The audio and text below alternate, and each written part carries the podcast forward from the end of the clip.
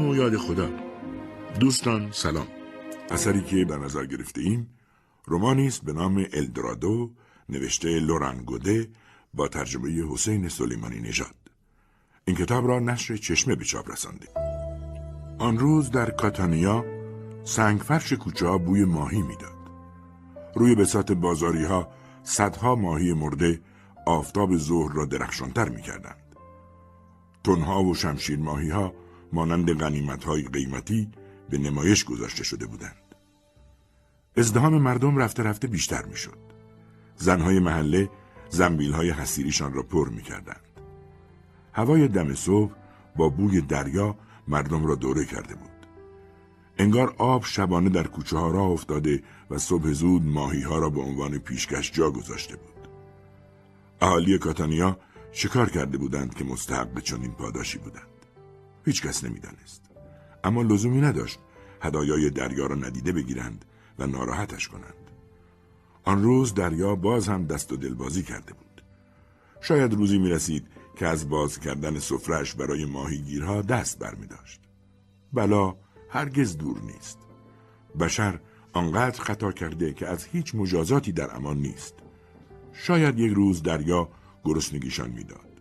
پس تا وقتی میبخشید باید هدایایش را روی چشمشان میگذاشتند. فرمانده سالواتوره پیراچی خودش را به موج جمعیت سپرده بود و آرام در کوچه‌ها پرسه میزد. چیزی که از نظر همه آدمهای دیگر وفور نعمت بود و خوشحالشان میکرد، از نگاه او نمایشی نفرت انگیز بود. جلو میز ماهی فروش همیشگیش ایستاد و با تکان سر به او سلام داد. مرد بدون معطلی چاقویش را برداشت و بی آنکه حرفی بزند یک تکه لذیذ شمشیر ماهی را برید، چون با سفارش مشتریش کاملا آشنا بود. آن وقت بود که فرمانده برای اولین بار حضورش را حس کرد. کسی نگاهش میکرد. یقین داشت که مخفیانه زیر نظرش دارد. بی هوا برگشت، ولی غیر از خیابانگردها کسی را بین جمعیت ندید. ماهی فروش تکه شمشیر ماهی را در کیسه پلاستیکی پیچید و طرفش دراز کرد. فرمانده حسابش را داد و برگشت تا زودتر خودش را گم و گور کند. اما لابلای این همه آدم تنهاییش آزاردهنده تر و سنگین تر از همیشه می شد. چهار سال پیش از همسرش جدا شده بود. مدت زیادی از رفتنش میگذشت و امید به بازگشتش فایده‌ای نداشت. تنها مانده بود. دیگر نه پسر کسی بود، نه پدری داشت و نه همسری. مردی چهل ساله که زندگیش را میکرد بدون حضور کسی که بخواهد نگاهی به او بیاندازد. با تکرار مداوم این افکار در خیابانهای بازار پرسه میزد تا اینکه ناگهان دوباره احساس کرد کسی زیر نظرش دارد. آهسته رویش را برگرداند. در چند متریش زنی به او خیره شده بود. تکان نمیخورد. فرمانده سعی کرد لبخندی بزند، ولی موفق نشد. بعد راهش را ادامه داد. کوچه های شلوغ بازار را ترک کرد و رفت بی آنکه بفهمد زن مثل شبحی تعقیبش میکند.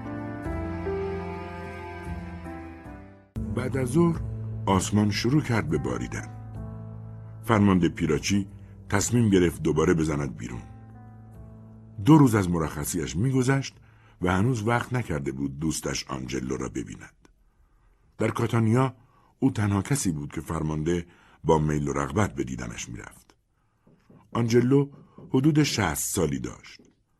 مهندس بود و وقتی بازنشسته شد با پسندازش دکه‌ای خرید تا روزنامه بفروشد. آنجا بود که فرمانده پیراچی با او دوست شد، چون هر روز صبح از او روزنامه می خرید. سالواتوره دگمه های بارانیش را بست که برود پیش آنجلو. در ساختمان را هل داد. آنجا بود که دوباره با زن رو در رو شدند. با همان قیافه سمج و همان چشمهای درشت و وقزده که انگار می خواستند آسمان را بقاپند. فرمانده نمی دانست چه کار کند. نگاهش کرد تا شاید بتواند خاطره‌ای گم شده را از چینهای صورتش بخواند. اما موفق نشد. از زیبایی بی بهره نبود. زنی موخرمایی با پوستی کدر، چشمهایی سیاه و صورتی تکیده. همانطور که نگاهش میکرد زن سکوت را شکست و پرسید: به جا نیاوردیم فرمانده. لهجه غلیظی داشت، شاید ترکی، اما بدون اشتباه. احساس میکرد بار اول نیست که میبیندش. زن از جیبش بریده روزنامه بیرون کشید و طرفش گرفت. فرمانده با دلهوره نگاهش کرد. وقتی چشمش به عکس مقاله بریده شده افتاد، صدای زن را شنید که گفت ویتوریا دو هزار و چهار. فرمانده نیازی به خواندن مقاله نداشت. همه چیز در ذهنش جان گرفت. ویتوریا نام کشتی که در سواحل ایتالیا جلوش را گرفته بود، یک کشتی پر از مهاجر. صدها مرد و زن که سه روز سرگردان بودند. وقتی ملوانهای ایتالیایی پا توی کشتی گذاشتند، با انبوه آدم‌های روبرو شدند که زندگیشان در خطر بود. آب بدنشان ته کشیده بود و از فرط سرما، گرسنگی و امواج از پا در آمده بودند. یادش می آمد که سعی کرده بود بشماردشان، اما موفق نشده بود. همه جای کشتی بودند. تک تکشان را سوار کشتی کرده بودند. به محض سوار شدن، پتو و نوشیدنی‌های گرم بینشان پخش کردند. آن روز از مرگی تدریجی و حتمی نجاتشان داده بودند. ولی این مردها و زنها ناامیدتر و ضعیفتر از این حرفها بودند. دیگر چیزی برای جشن گرفتن نداشتند. حتی نجاتشان. فکرش به جایی قد نمیداد که این زن چه میخواهد. گفت بفرمایید بالا، بهتر زیر بارون نمونیم. در را که باز کرد، با حرکت دستش از او خواست داخل شود. همین حرکت را دو سال پیش، یعنی در سال دو هزار و چهار هم انجام داده بود. وقتی دستش را دراز کرد تا زن را برای عبور از پله بین دو کشتی راهنمایی کند. آن وقت هم مثل امشب در نگاه این زن خوانده بود که محتاج هیچ کمکی نیست. او را روی یکی از مبل‌های سالن نشاند و روبرویش نشست. زن پرسید منو یادتونه؟ فرمانده با سر تایید کرد. با وجود گذشت دو سال چیزی از یاد نبرده بود. وقتی شروع کردند به جابجایی آنها، وقتی کشتی قاچاق را خالی دیدند، وقتی گشت آخر را زدند، آن وقت بود که زن را پیدا کرد. درمانده، گوشه‌ای روی عرشه نشسته، محکم جانپناه را چسبیده بود. نمیدانست چه باید بکند تا بدون رنجاندن واداردش جانپناه را رها کند. آن وقت بود که نگاهشان با هم گره خورد. اندوه سیاهی را در چشم زن دید که وادارش میکرد جانپناه را با تمام قدرت بچسبد. این چهره زندگی بشری بود. یک زندگی وامانده از نکبت. معلوم بود از فرط هزاران توهینی که یکی پس از دیگری بر سرش میباریدند، قرص و محکم شده. بعد از سکوتی کشدار، بالاخره جانپناه را رها کرده بود. بعد تا کشتی بزرگ بادبانی همراهش رفت. با تعجب فراوانی دید که به تنهایی و بدون تکیه دادن راه می رود. به او کمک نکرد. حتی پتویی روی شانهش نینداخت. همان کاری که برای بقیه کرده بود. چیزی در زن بود که منعش می کرد. نوعی نجیب زادگی اصیل که حس ترحم و دلسوزی را از او دور می کرد. حالا بعد از دو سال همان زن روبرویش نشسته بود. زن پرسید هنوزم مشغول همون کارین؟ سالواتوره تایید کرد. بیست سال می شد. کارش را با سمت پرچمدار در یک کشتی نظامی که دیدبانی آبهای ساحلی را به عهده داشت شروع کرده بود. بعد به سیسیل رفته بود. آنجا ترفیع گرفت و در نهایت سکان هدایت کشتی زفیرو را به او سپردند. سه سال بود در این پست خدمت میکرد. زیباترین روزهای عمرش را در آبهای جزیره لامپدوزا گشت میزد و اینطور بود که زندگیش را در کشتی توقف در لامپدوزا و بندر کاتانیا تقسیم میکرد. هیچ چیز تغییر نکرده بود. تعداد مهاجران غیرقانونی روز به روز بیشتر شده بود. اما شبهایش هنوز همان شبها بودند که با گوش سپردن به امواج میگذشتند و هر از گاهی با فریاد انسان ناامیدی که از کف قایقش بر آسمان نهیب میزد در هم می شدند. هنوز هم همان نورافکنهای مایل روی امواج که رد قایقها و کرجیها را دنبال می کردند. هنوز هم همان جمعیت درمانده از خستگی که وقت دستگیر شدن نه خوشحالند و نه هراسان. افرادی بیبار و اساسیه و بیپول. کسانی که در سیاهی شب با چشمانی باز از ته دل تشنه این خاک ممنوعند. و همینطور جنازه ها. گروهی به خاطر تمام شدن آذوقه یا نداشتن نایی برای پارو زدن مدت زیادی سرگردان می شوند و بعد ته قایق آرام می گیرند. یا قربانی های امواج که پس از واژگون شدن قایق به خاطر اینکه شنا بلد نبودند در پلاژ های لامپدوزا یا جاهای دیگر به گل می نشینند. فرمانده می خواست بداند که زن چطور روزگارش را می گذراند. چطور تحمل کرده و توانسته در سیسیل بماند. زن گفت وقتی برگشتم شروع به کار کردم و حالا آماده‌ام. فرمانده پرسید آماده چه کاری؟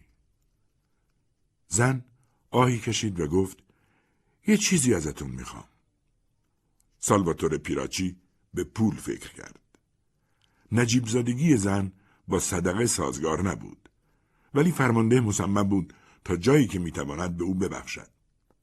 زن سکوت را شکست، البته نه برای خواستن چیزی، بلکه برای تعریف کردن. همه چیز از بیروت شروع شد. به محض پرداخت هزینه سفرش باید منتظر آماده شدن کشتی میماند. ملوانها گفته بودند خبرش خواهند کرد. خستگی و گرسنگی امانش را بریده بود، اما فقط به رفتن فکر میکرد و به پسرک یازده ماهش. بالاخره یک شب او را به کشتی غول‌پیکر ویتوریا بردند. آدمهای زیادی همسفرش بودند، از همه جا. ده ها مرد ساکت و عجول خدمه کشتی را تشکیل می دادند. نیمه شب بود که لنگر را کشیدند.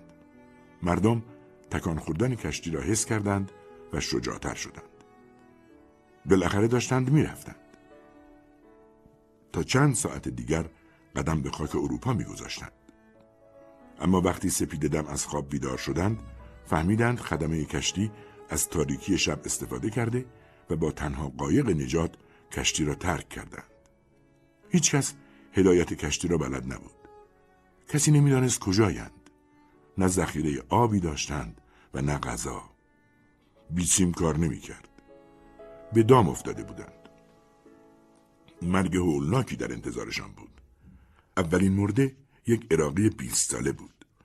مردها تصمیم گرفتند برای باز شدن جا و جلوگیری از اپیدمی مرده ها را توی دریا بیاندازند. یکی پس از دیگری از روی عرشه پرتاب می شدند و هر کس از خودش می پرسید آیا نفر بعدی خودش نیست؟ زن بچهش را محکمتر از قبل در آغوشش فشار می داد. یک زن بطری را که هنوز چند قطره آب داشت سمتش گرفت. سعی کرد به نوزادش آب بدهد، ولی بچه واکنشی نشان نداد. لبهایش را تر کرد، ولی قطره ها از چانهش سرازیر شدند.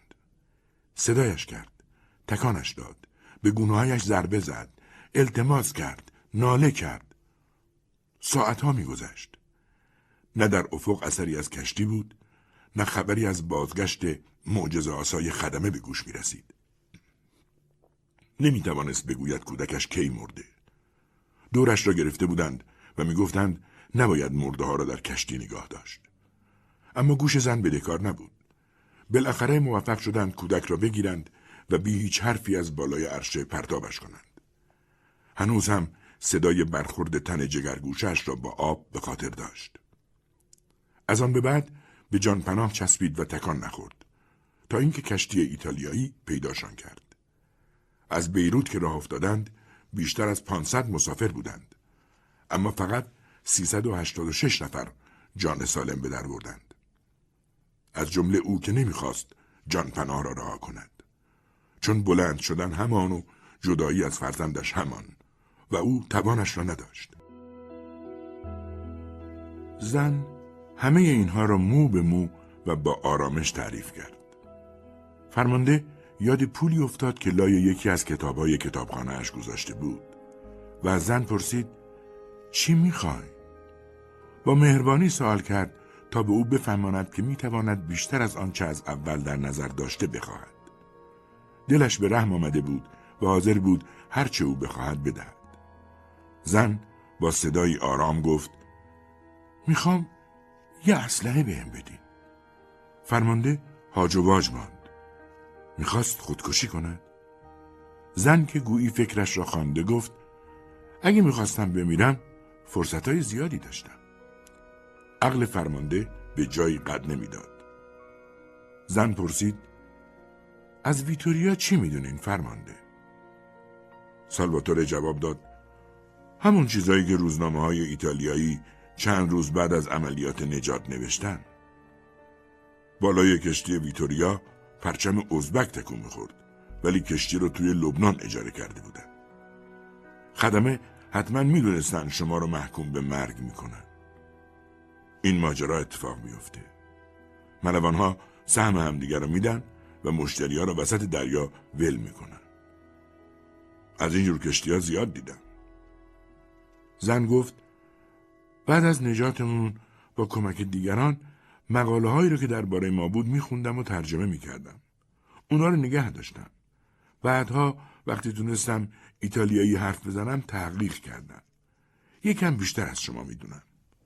ظاهراً کشتی ویتوریا رو توی بیروت اجاره کرده بودن. قیمت هر جای خالی روی عرشه سه هزار دلار بود.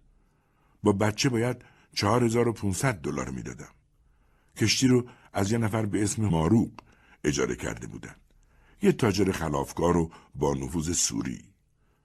وقتی میگم اجاره داده بود، منظورم اینه که ماروق کشتی رو پیدا کرده، اونو خریده و با بهره یک درصد از کل سود داده بود به ملوانها. تعداد مسافرها رو خودش تعیین کرده و دستور ترک کشتی رو داده. پس اونایی که ما رو سوار کشتی کردن میدونستن وسط دریا راهامون میکنن. دلیل همه اینا رو میدونین فرمانده؟ به خاطر پول نبود. برعکس. این کار با منطق تجارت جور در نمیاد. کشتی از دست رفته بود.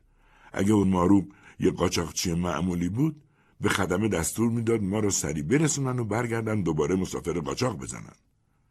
همین الان چند نفر هستن که از این راه خلاف ثروت‌های آنچنانی تلمبار میکنن. ولی اون اینو نمیخواست. اون میخواست ما توی یکی از سواحل اروپایی به گل بشینیم تا این موضوع خبر اول روزنامه ها بشه، تا برای جلوگیری از تکرار این اتفاق دیگه کاری به کار اونا نداشته باشن. فرمانده گفت: آخر و عاقبت آدمای مثل ماروب یک گلوله تو ملاجشونه. به همون دلیلی که اون امروز تابوتای شناور کرایه میده. منظورم روابط سیاسی بین ملت هاست. وقتی روابط بروکسل و دمشق از سر گرفته بشه، اون ماروق رو با گلوی بریده توی همون پیدا میکنن و این حادثه نشونه حسن نیت سوری ها قلمداد میشه. زن گفت: دعا میکنم قبل از من اونا نکشنش. پس موضوع از این قرار بود. انتقام. زن ادامه داد: پول بلیت پسرم رو گرفتن. هزار و پانصد دلار برای تلف شدنش از تشنگی تو بغلم. فرمانده گفت: زندگیتون رو خراب میکنین. شما به سخت‌ترین شرایط غلبه کردین. تصمیم گرفتین بعد از مرگ فرزندتون نمیرین. یه زندگی پیش روی شماست که هیچ ربطی به ماروق نداره. جنگ شما همین زندگیه. اینطوری انتقام بگیرین. زن گفت: از همون وقتی که جسد پسرم رو تو آب انداختن به خودم گفتم تاوانش رو پس میدن. همین انتقام سر پا نگه هم داشت. بهم قدرت داد و امروز وادارم کرد تعقیبتون کنم و ازتون اسلحه بخوام. فقط از یه چیز میترسم. اینکه وقتی با اون روبرو میشم قدرت نداشته باشم. توی آخرین لحظه کم بیارم. شایدم هیچ کاری نکنم. ولی میخوام ببینمش. شاید امکان کشتنش راضیم کنه. باید احساس کنم زندگی این مرد تو دست منه. فرمانده با ناراحتی گفت: تو این دیوانه خونه کاری راحت‌تر از تهیه اسلحه نیست. برین از یکی از کوچه های نکبتی بندر بخرین. زن در حالی که بلند میشد با صدای سردی گفت: میخواستم از شما بگیرم. امروز وقتی توی بازار دیدمتون همه چی دوباره یادم اومد. با دیدنتون فهمیدم باید کاتانیا رو ترک کنم و برگردم. فهمیدم باید از شما اسلحه بگیرم. فهمیدم دو سال انتظار و کار تموم شده. من میرم فرمانده. خوشحالم که همدیگر رو دیدیم. حالا یه دور کامل زدم. شما اولین تصویر اروپا بودین و حالا آخرینش هم هستی. فرمانده در یکی از گنجه‌های سالن را باز کرد. کلتی بیرون آورد که در پارچه‌ای پیچیده شده بود. این یکی با اسلحه‌ای که در قفسه کشتی‌اش می‌گذاشت و سلاح خدمتش بود فرق داشت. آن را از سالها پیش توی گنجه نگهداری می‌کرد، بی آنکه هرگز از آن استفاده کند. معتقد بود در این شهر بهتر است آدم چیزی برای ترساندن داشته باشد. اسلحه را طرف زن گرفت و گفت رها میکنم ازش استفاده نکنین. زن به سادگی گفت متشکرم. اما خب میدونین که اینطوری نمیشه. این حرفای آخر دهانش را بست. زن در را باز کرد. لحظه ای با مهربانی نگاهش کرد. انگار بخواهد چینهای صورت فرمانده را برای همیشه به خاطر بسپارد. بعد توی راهرو ناپدید شد. سالواتوره پیراچی ناباورانه در آپارتمانش ایستاده بود. اسلحه‌اش را به زنی غریبه داده بود. نه تنها ترسی نداشت، بلکه به آرامشی عجیب و نگران کننده رسیده بود. روزی در خیابان‌های شهری غریب مردی با این تپانچه از پا در می‌آید. و اگر زن از تصمیمش برگردد، چه کسی می‌داند این اسلحه عاقبت کجا می‌رود؟ دوباره به چهره زن فکر کرد. زیبایی قرص و محکمی داشت. زیبایی آنها که راهشان را انتخاب کرده و مصمم هستند. زیبایی که اراده به نگاه انسان می‌دهد. او شبیه توده سختی از اراده بود. در مقایسه با زن خودش را پوچ می‌دید. پوچی همراه با رفاه که نفرتش را برمی‌انگیخت. همراه برادرم جمال هستم. در اتومبیل را میبندم. او سوئیس را میچرخاند. راه میافتیم. میدانم امشب حرکت خواهیم کرد. از نگاه جمال فهمیدم. از من خواست همراهش بیایم تا برای وداع با شهرمان با هم باشیم. چیزی نمیگویم. غم و شادی در دلم تقسیم شدند. خیابانها جلوی چشمهایم رژه میروند. برای شهری که میخواهم ترکش کنم درد شیرینی حس میکنم. جمال اتومبیل را در میدان استقلال پارک میکند. وارد قهوه خانه میشویم که هر روز میاییم. فیصل صاحب قهوه خانه با سر سلام میدهد. به چهره‌های آشنا سلام میکنیم. بعد مینشینیم. برادرم یکی از میزهای مشرف به تراس را انتخاب میکند. در تاریکی قهوه خانه هستیم ولی از تماشای میدان لذت میبریم. نگاهی به برادرم میاندازم که غرق تماشای درختان نارنج در هم و برهمی اتومبیل‌ها و انبوه رهگذرهاست. میدانم به چه فکر میکند. بدون چشم برداشتن از میدانی که دیگر نخواهد دیدش چایش را مینوشد. من هم مثل او دیگر هیچ وقت بر نمیگردم. قرار است خیابان‌های زندگیمان را ترک کنیم. دیگر از فروشنده های این خیابان چیزی نمی خریم. دیگر اینجا چای نمی خوریم. بیست و پنج سال دارم. بقیه زندگیم جایی خواهد گذشت که نه چیزی از آن می دانم و نه می شناسمش. حتی شاید انتخابش هم نکنم. می خواهیم مقبره اجدادمان را پشت سر رها کنیم. می خواهیم اسممان را ترک کنیم. همان اسم زیبایی که اینجا برایمان عزت و احترام می‌یابد، چون تمام محله از تاریخ خاندان ما آگاه است. آنجا که می‌رویم کسی نیستیم، بی نوا، بی اصل و نسب و بی پول. برادرم را می‌بینم که به میدان زل زده و می‌دانم به همه اینها فکر می‌کند.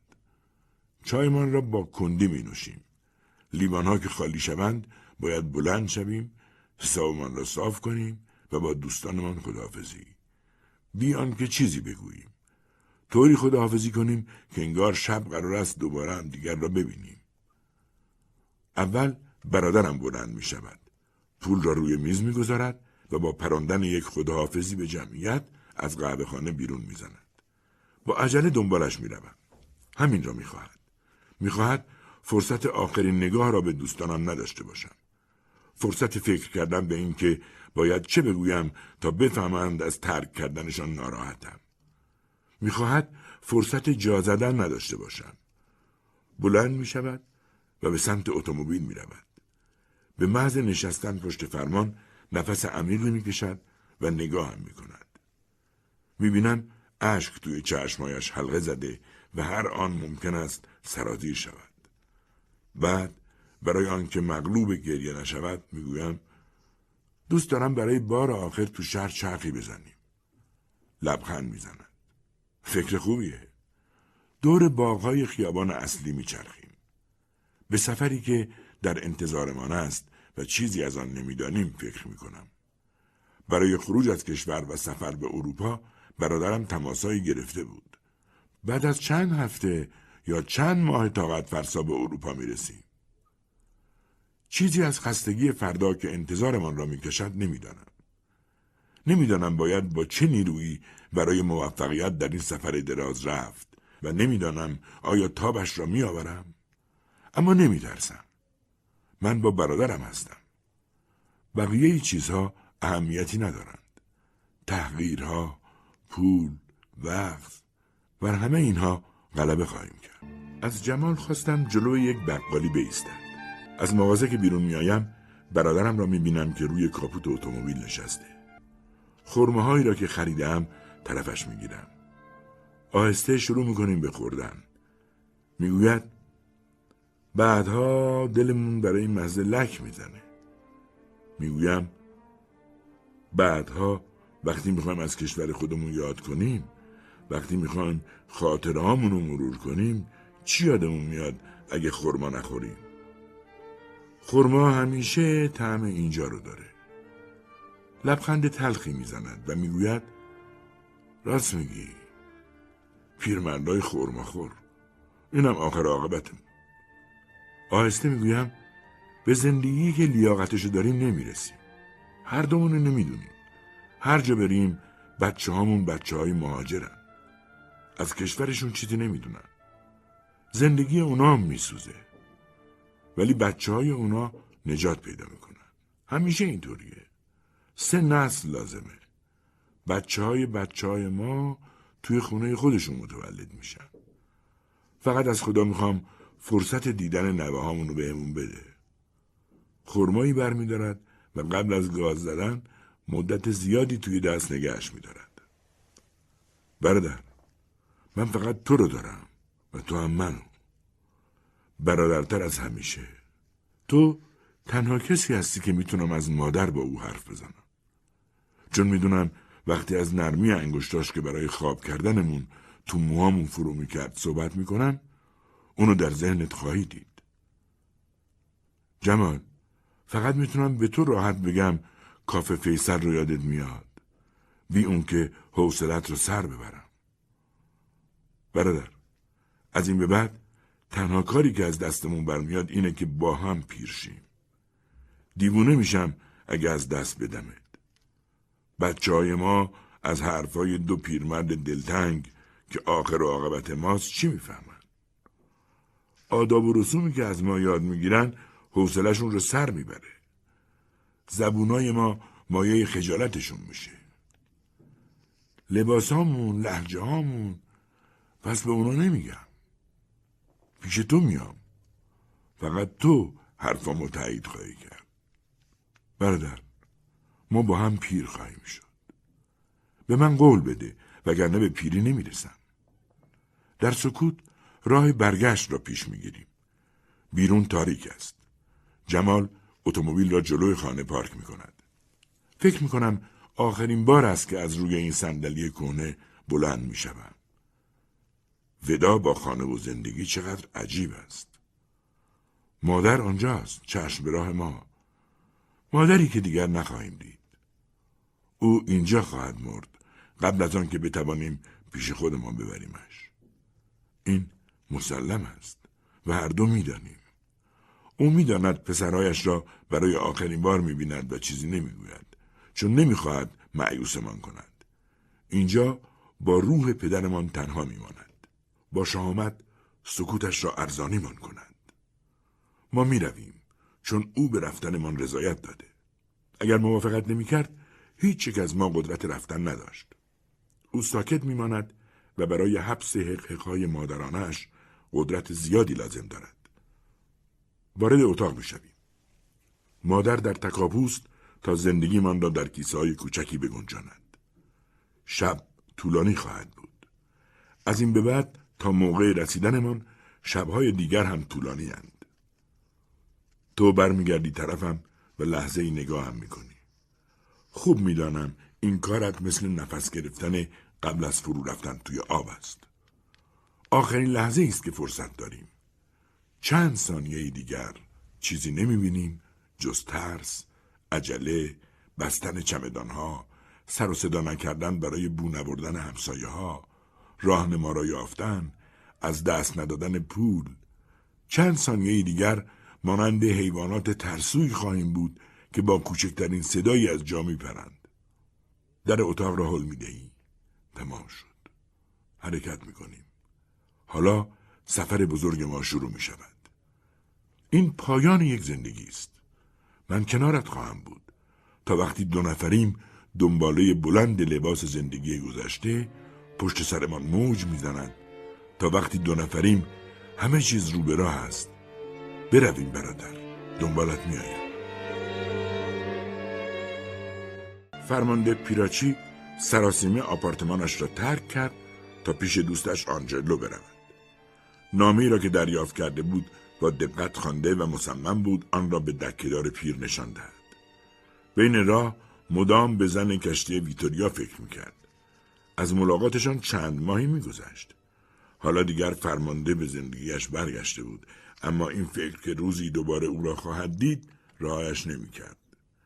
خیال می‌کرد زن هنوز هم آنجاست، در کاتانیا. ولی این نامه تمام آرزوهایش را نقش برآب کرده بود. آنجلو را جلوی دکه‌اش دید. پیرمرد او را داخل دکه برد. سالواتوره پیراچی قبل از نشستن نامه را طرف دوستش گرفت و گفت: بگیر آنجلو. همین الان رسید دستم. آنجلو نامه را گرفت. تاریخش به ده روز پیش برمیگشت و از لبنان فرستاده شده بود. خواند: در کشتی سقله یک جا گیر آوردم. از بیروت به دمشق می روم تا کارم را تمام کنم. من را به یاد داشته باشید. وقتی خواندنش تمام شد بلند شد و گفت: میرم آرانچینی بیارم بخوریم. دو مرد اخیراً هوس مشترک را کشف کرده بودند. آنها عاشق این کوفته برنجی های کوچک پر از پنیر موزارلا و راگوی گوشت بودند. پیرمرد رفت و با یک بشقاب پر از آرانچینی برگشت. فرمانده با دلواپسی گفت: چرا اصل همو دادم به اون زن؟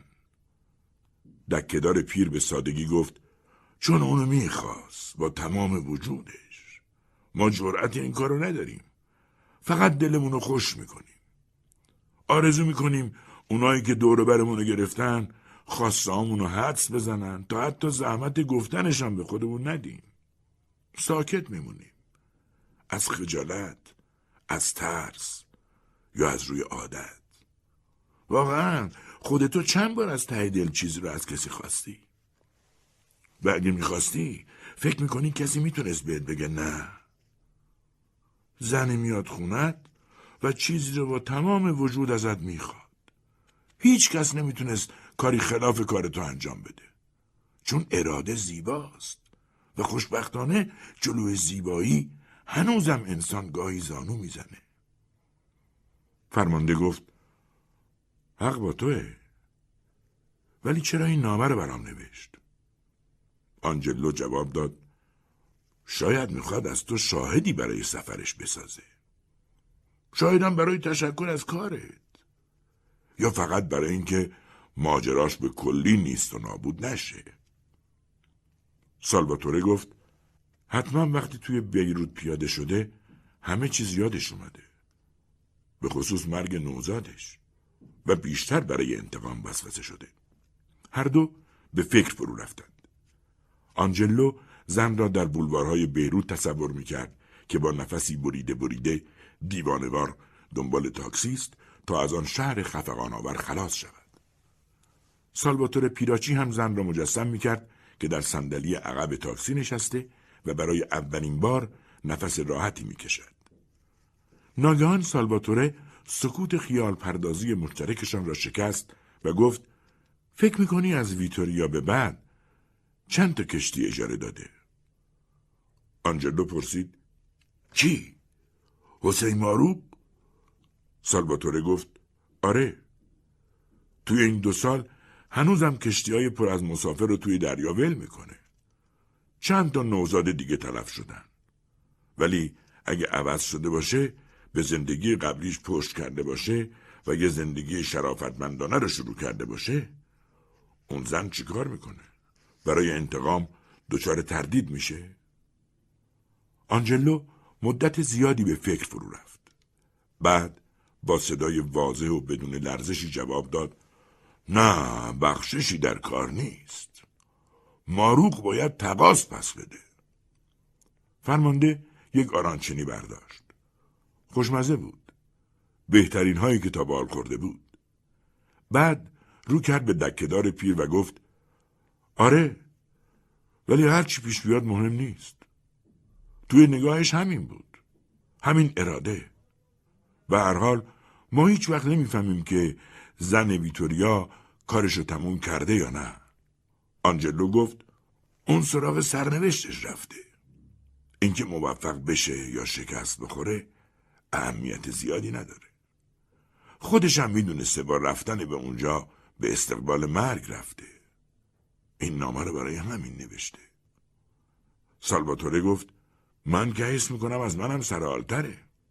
یه تصمیمی گرفته و توی راهش محکمه. بهش حسادت میکنم. آنجلو پرسید: چرا؟ فرمانده گفت: باید به کارم ادامه بدم. از کاتانیا به لامپدوزا رفت و برگشت، بی وقفه، قایقای خالی، قایقای پر، کوچ ملت ها، یه زندگی سراسر گشت زنی. توی مدرسه فرماندهی به ما میگفتن شما اینجایید تا از دروازه های قلعه محافظت کنید. شما دیوارای اروپایید. این جنگی که توش نه تیراندازی هست نه بمبارون. شما تو خط مقدمید. باید مقاومت کنید. همیشه تعداد اونا بیشتر از شماست و قلعه اروپا بهتون نیاز داره. من اول باورشون داشتم و وقتی روی دریا بودم حس میکردم نگهبان قلعه‌ام. اما حالا دیگه خستم. وقتی به مردم این فکر میکنم که با چشمای بیقرار و پراشتها به افق خیره میشن، حسودیم میشه. به خودم میگم من چیزی نیستم جز چهره نحس بدشانسی. اونایی که جلوشونو میگیرن حتی از داشتن شانس هم محرومن. نزدیک بیست ساله سایم روی دریا میگردونم و آدم شومی هستم که ناامیدا رو تعقیب میکنه. برای همینه که خستم. آنجلو جواب نداد. حرفی نداشت که بزند. منظور سالواتوره رو میفهمید و با او هم عقیده بود. فرمانده گفت: میدونی اون زن عوض گرفتن اسلحه هم بهم چی داده؟ آنجلو زیر لب گفت: نارضایتی. فرمانده لبخند زد. شاید حق با او بود. از آن ملاقات به بعد همه چیز بر فرمانده سنگینی میکرد. شاید زن چون این هدیه‌ای به او داده بود. انتقام بیچاره ها. آنها نتوانستند شب نشینیشان را با آرامش تمام کنند. یکی به در دکه میزد. آنجلو از جا پرید. قربان! قربان! سالواتوره صدای معاونش ماتعو را شناخت. از آنجا که توقف فنی داشتند و مرخصی نگرفته بود، باید به معاونش خبر میداد کجا می رود. با یک خیز بلند شد و گفت: آنجلو، صدا می زنند. تا در را باز کرد، هوای سرد روی صورتش نشست.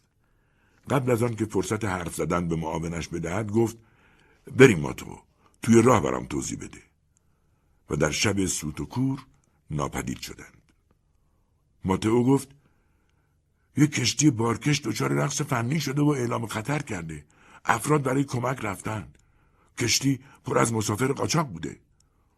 سالواتوره پیراچی پرسید: اونا رو گرفتن؟ معاون گفت: نه، هیچ که توی کشتی نبود. یکی از خدمه ها به حرف اومد و گفت بعد از درخواست کمک همه این مسافرها رو توی قایق‌های نجات گذاشته و توی دریا رها کردن. ظاهراً پنج تا قایق بودن که از هیچ کدوم خبری نیست. یارو گفته کجا مسافرها رو پیاده کردن. اخمای فرمانده در هم رفت. پرسید: دریا چطوره؟ معاونش در یک کلمه جواب داد: وحشی. به اسکله رسیده بودند. فرمانده از کشتی بالا رفت. میدانست دارد نبردی آغاز می شود. جستجو آغاز شده بود. دیگر مسئله مهاجرت و مرزها در میان نبود.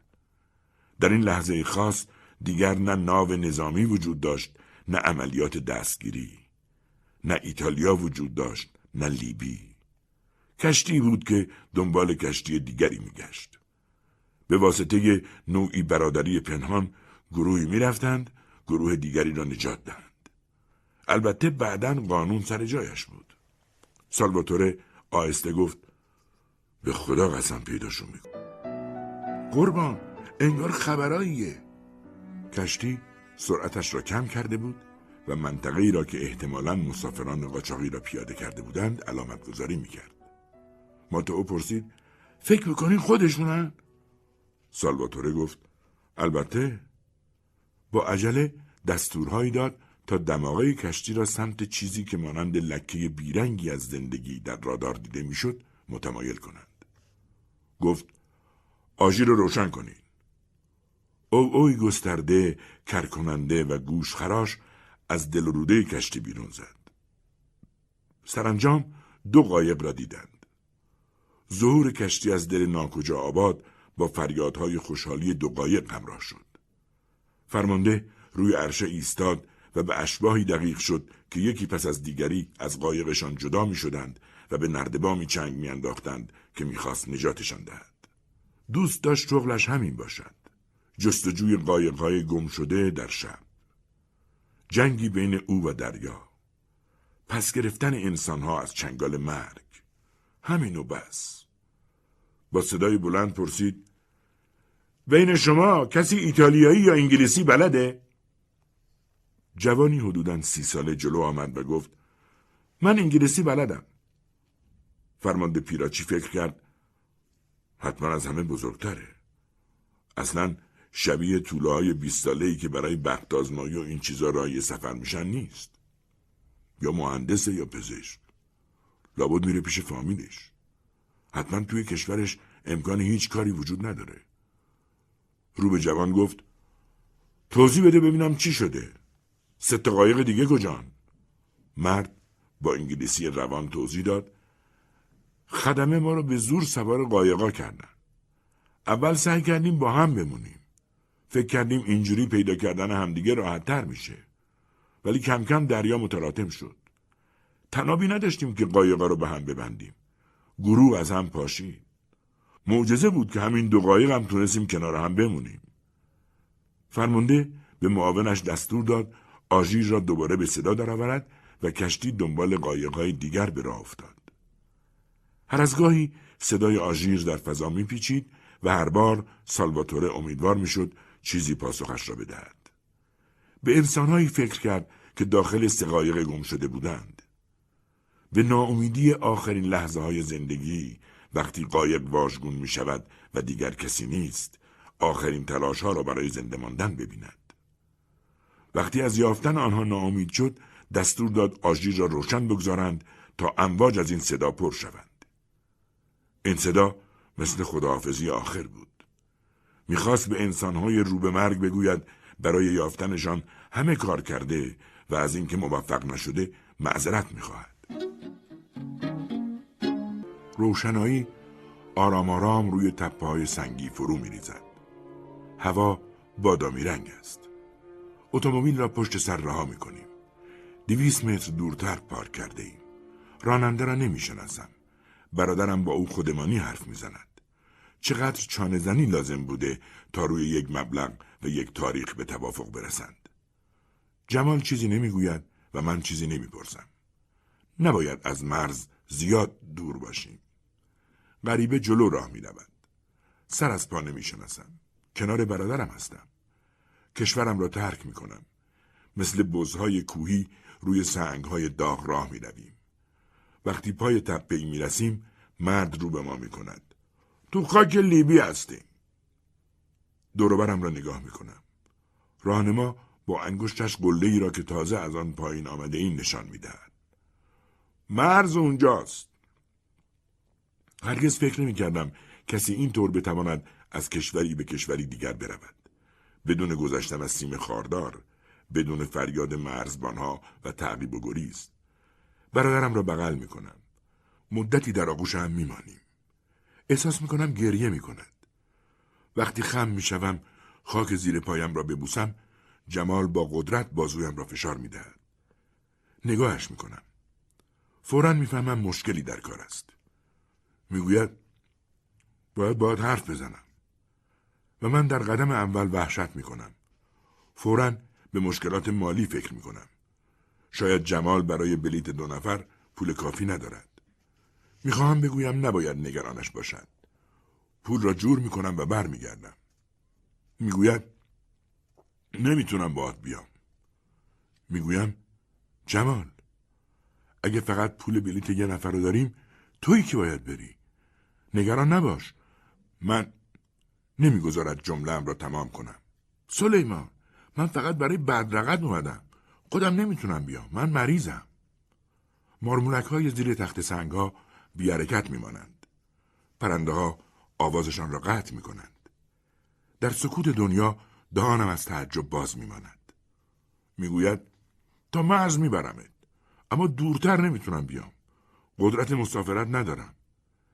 میگویم کدوم بیماری؟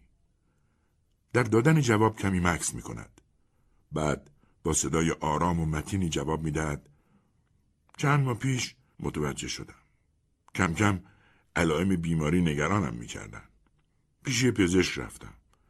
بعد از بررسی و معاینه گفت مبتلا به مرگ تدریجی شدم. مرگی که یه نسل را از بین میبره. میپرسم آخه چطور ممکنه؟ میگوید سرایت. سلیمان، سرایت. مامان همیشه میگفت زندگیم به عیاشی میگذره. میپرسم پس چرا میریم؟ بیا برگردیم خونه. بازویم را با قدرت میگیرد و میگوید گوش کن. میدونم چه اتفاقی میفته.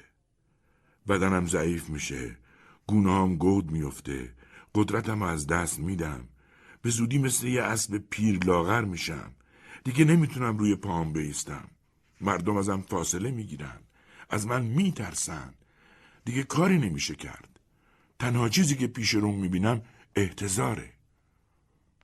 میگویم فقط کافیه معالجه بشی. جمال میگوید دارویی وجود نداره، اگه هم باشه خیلی گرونه.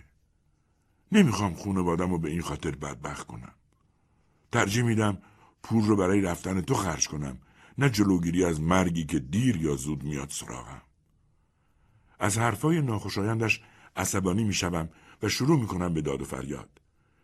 یعنی فکر میکنی باید همینطور ولت کنم تک و تنها برگردی خونه؟ قلبم در سینه بالا میآید و درد میگیرد. یک دقیقه پیش خیال میکردم خوشبختم و دنیا رو بزرگ میدیدم. حالا احساس خفگی میکنم. برادرم دوباره شروع به حرف زدن میکند. تا اتومبیلی که به ساحل لیبی توی از زواره میبرتت همراهت میام. میخوام از رفتنت مطمئن بشم. میخوام ببینم که یکی از ما از سرزمینی که هرگز نباید توش به دنیا میومدیم دور میشه. بعد برمیگردم. اتفاقایی که توی آینده میفتن ناراحت کنندن. نمیخوام شاهد اونا باشی. سلیمان، حتی اگه صرف نظر کنی دیگه با هم نمیمونیم، چون مرگ مثل خوره به جونم افتاده و به زودی کارمو تموم میکنه. تو باید بری. توی جون کندنی که روبرومه این تنها چیزیه که باعث خوشحالی میشه. میخوام بدونم یکی از ما از نکبت این زندگی خراب شده فرار کرده. دیگر به چیزی فکر نمی کنم. شبیه خانه ای شدم که در آتش سوخته باشد. نمیدانم چرا راه میروم. در طبیعتی ناشناخته راهنما تا جاده‌ای همراهمان میآید. اتومبیلی منتظر است. میدانم حالا همه چیز سرعت میگیرد. راهنما با من خداحافظی میکند. به برادرم نگاه میکنم. گیج و منگ شدم. جمال، من کجا میرم؟ توضیح میدهد که پول همه چیز را پرداخته و نباید نگران چیزی باشم. فقط باید به نیرویم فکر کنم و تا آخر راه را بروم. اتومبیل من را به از دوباره خواهد برد. به ساحلی در لیبی. در آپارتمانی میگذاردم و قاچاقچی‌ها دنبالم میآیند. بعد پول نیمه دوم سفر، یعنی مسافرت با کشتی را خواهم داد. سرم گیج می رود. احتیاج به تکیه‌گاهی دارم. آن وقت جمال از گردنش گردنبندی در می آورد و دور گردنم می اندازد. مروارید سبز است. همیشه برادرم را با آن دیدم. تماس سرد مرواریدها را روی پوستم حس می کنم.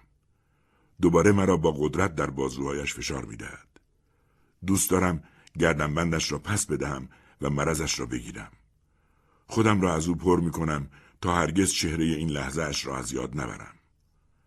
عقب اتومبیلی می نشینم که ناگهان حرکت می کند.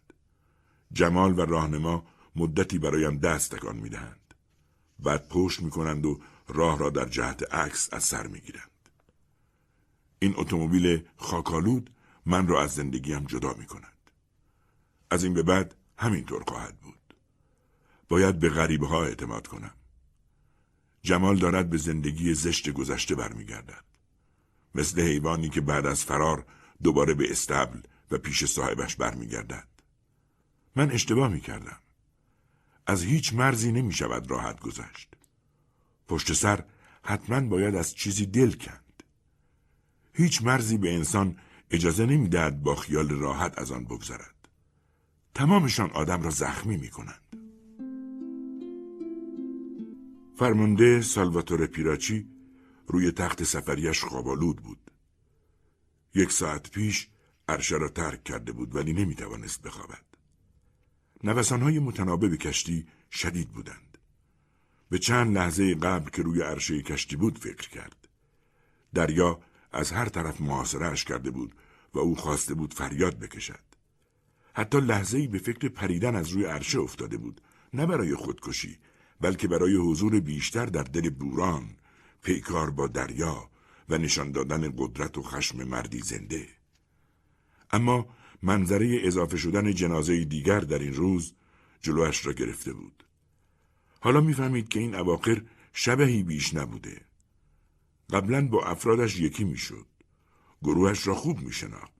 جیانی، ماتعو و بقیه. همه آنها از چهار سال پیش با هم بودند. به آخرین هفته های سپری شده در دریا فکر کرد و به ناچار تایید میکرد که کم کم از زندگی فاصله گرفته. این افراد که قبلا آنقدر با او صمیمی بودند حالا به نظرش غریبه می آمدند. باید چه میکرد؟ ده سال دیگر هم قایق‌های سوراخ شده را بازرسی میکرد. اشباح را تا بازداشتگاه‌ها همراهی می‌کرد به این امید که دوباره نبیندشان. بعداً چه کند؟ بعد از بازنشستگی به آپارتمان سوتوکوری در کاتانیا برود و سرش را بگذارد و بمیرد. حالا دیگر به اضطراری بودن شغلش ایمان نداشت. حتی بدبین هم شده بود. باید از همه چیز فرار می‌کرد. ناگهان در کابینش را زدند. جیانی تو آمد و گفت: فرمانده، یکی از مسافرهایی که دیشب نجات دادیم میخواد با آتون حرف بزنه. سالواتوره گفت: بگیم بیاد تو، ولی اگه طول کشید ده دقیقه دیگه بیاین سراغم. جیانی رفت. بعد از چند لحظه مردی داخل شد. همان مسافر قاچاقی بود که کار مترجمی را انجام داد. سالواتوره پرسید: چی شده؟ چی میخواین؟ مرد زمزمه بار گفت: یه تقاضایی دارم. فرمانده گفت: گوشم با شماست. مرد جوان گفت: به زودی میرسیم ایتالیا، مگه نه؟ فرمانده نگاهی به او کرد و گفت: آره، میرسیم جزیره لامپدوزا. جوان ادامه داد و پلیس ما را میبره. فرمانده حرفش را برید و گفت موقتاً میریم به یه بازداشتگاه. مرد مکسی کرد. سرش را زیر انداخته بود. سپس آهسته و با صدای جدی‌تر گفت راهی هست که، و جمله‌اش را ناتمام گذاشت. سالواتوره پیراچی منتظر ماند. بعد پرسید که چی؟ مرد پاسخ داد که من با بقیه پیاده نشم. فرمانده با تعجب پرسید منظورتون چیه؟ جوان توضیح داد کسی از تعداد ما موقع حرکت خبر نداره. کسی نمیدونه چند نفر تو دریا مردن. ممکن بود منم با اونا بمیرم. زندگی من به یه تار مو بسته بود. فقط یکم شانس آوردم. همین. توی لامپدوزا مامورایی که برای بازداشت ما میان منتظر آمار دقیق نیستن. فقط میان تا شما یه تعداد مسافر قاچاقی رو تحویلشون بدین. براشون یه نفر بیشتر یا کمتر چه فرق میکنه؟ با اینکه فرمانده منظورش را خوب متوجه شده بود تکرار کرد خب منظور؟ مرد در حالی که به چشمایش خیره شده بود گفت من پول دارم، البته نه خیلی زیاد، ولی همه دار و ندارم همینه. و با یک حرکت اسکناس‌های کثیف و مچاله شده ای از جیبهایش بیرون آورد. فرمانده با دیدن پولها وحشت کرد و با لحن تندی گفت اونها رو بذارین تو جیبتون. مترجم گفت خواهش میکنم فرمانده، مخفی کردن من توی کشتی برای شما کاری نداره. مثلا همینجا توی کابینتون. مطمئنم کسی دنبال من نمیگرده. تا شب صبر میکنم بعد میرم پایین. دیگه هیچ وقتم منو نمیبینین. فقط با بقیه پیادم نکنین. فرمانده دندانهایش را به هم فشار داد و با تندی گفت بریم بیرون. مترجم اصرار کرد فرمانده شما میتونین زندگیمو عوض کنین. فقط کافیه. فرمانده که میخواست از شرش خلاص شود گفت نمیتونم. آن وقت مرد سرش را پایین انداخت و دیگر چیزی نگفت. چرخید و فرمانده را در کابینش تنها گذاشت. سالواتوره به خودش فکر کرد حق داره. من میتونم زندگیشو از این رو به اون رو کنم. لیاقتشو داره. از طوفان جون سالم به در برده. بقیه دیشب مردن. لااقل بذارین یکی رد شه. آره میتونم. پس چرا این کارو نمیکنم؟ رفت روی عرشه. خشکی تقریبا در ده متریشان بود. سالواتوره دوباره فکر کرد. هنوزم میتونم. فقط کافیه صداش کنم. مامورا از اونجا نمیتونن چیزی تشخیص بدن. میتونم هر کدومشون رو نجات بدم. یکی رو تصادفی انتخاب میکنم. چرا نکنم؟